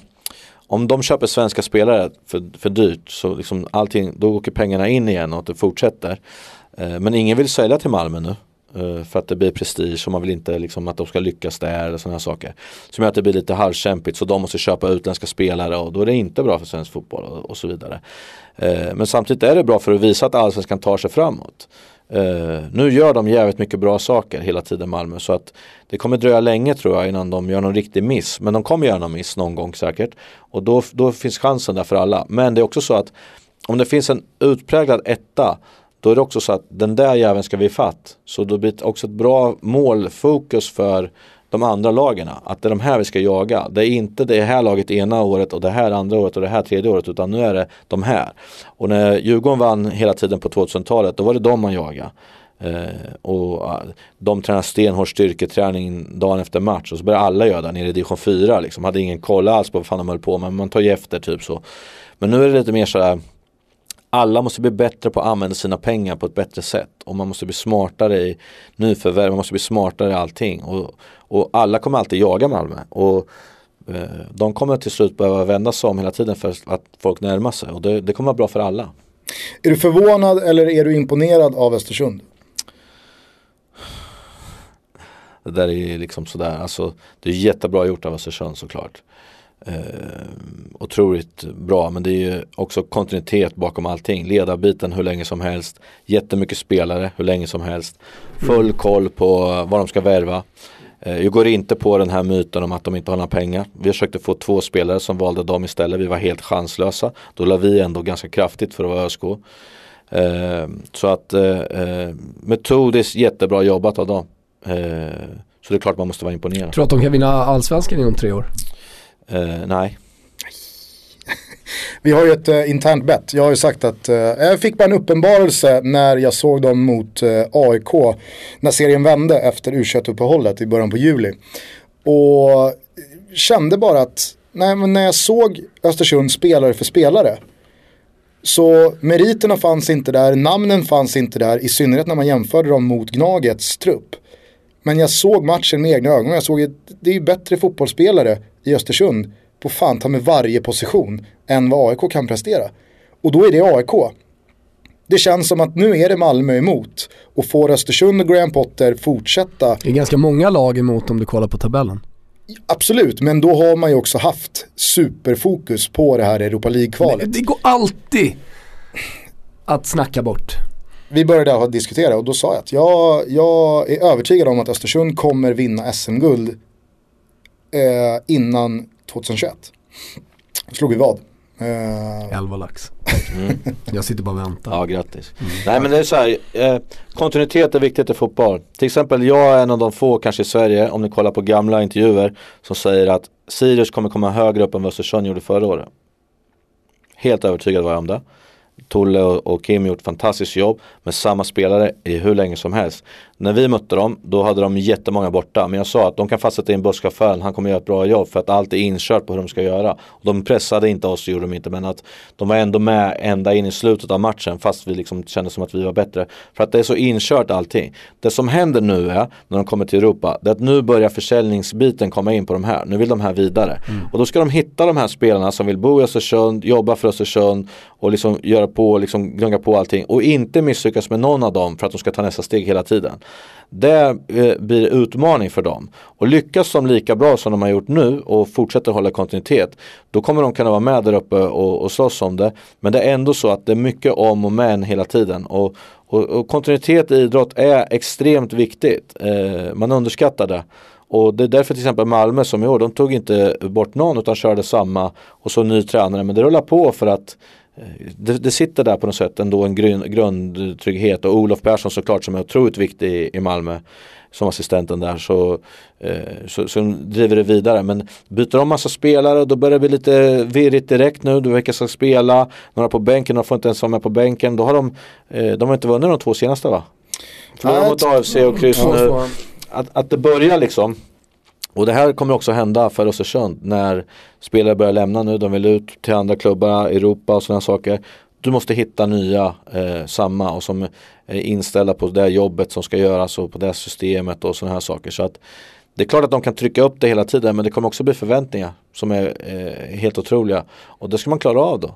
Och, och det är ju utmaningen liksom i allting. att eh, Ett fungerande system och, och sen samtidigt utveckla och, och liksom skruva lite på saker och så få in allting. Alltså det, det liksom allt skjuts upp hela tiden. Man får inte glömma det. med din verbala förmåga och din övertygelse i allting eh, så, så känns det som att det är jag som borde börja sälja av mitt spel. Ja men, du får få åtta nu. Hoppar ur den här båten.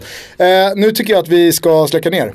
Eh, Alexander Axén ska ha ett stort jävla tack för att du kom och gästade Toto Balutto. Tack det så var mycket. jättekul att vara här. Du ska avsluta det här avsnittet med eh, en låt som ligger dig varmt om hjärtat. Och då tar jag Paradisets portar med Lussans Lakejer som jag tycker just nu är eh, brutalt bra. Vi får se också vart du dyker upp härnäst. Men Ja. eh, jag, det lägger, jag lägger mina pengar på att en kamera rullar Ja. när det är nästa gång. Man kan hoppas. Ja. Vi ska inte Eh, jinxa något. Vi eh, hörs eh, efter Sveriges match mot Bulgarien, alltså på fredag. Mm det gör vi. Eh, ciao tutti! Ciao tutti.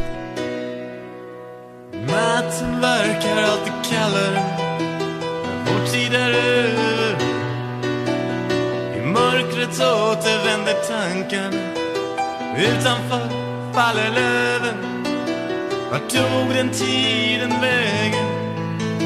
Vi två höll varann Så tätt att kylan stängdes ute innan vår passion försvann varför flockades alla svarta korpar Lyckan sken på? Varför kunde inte världen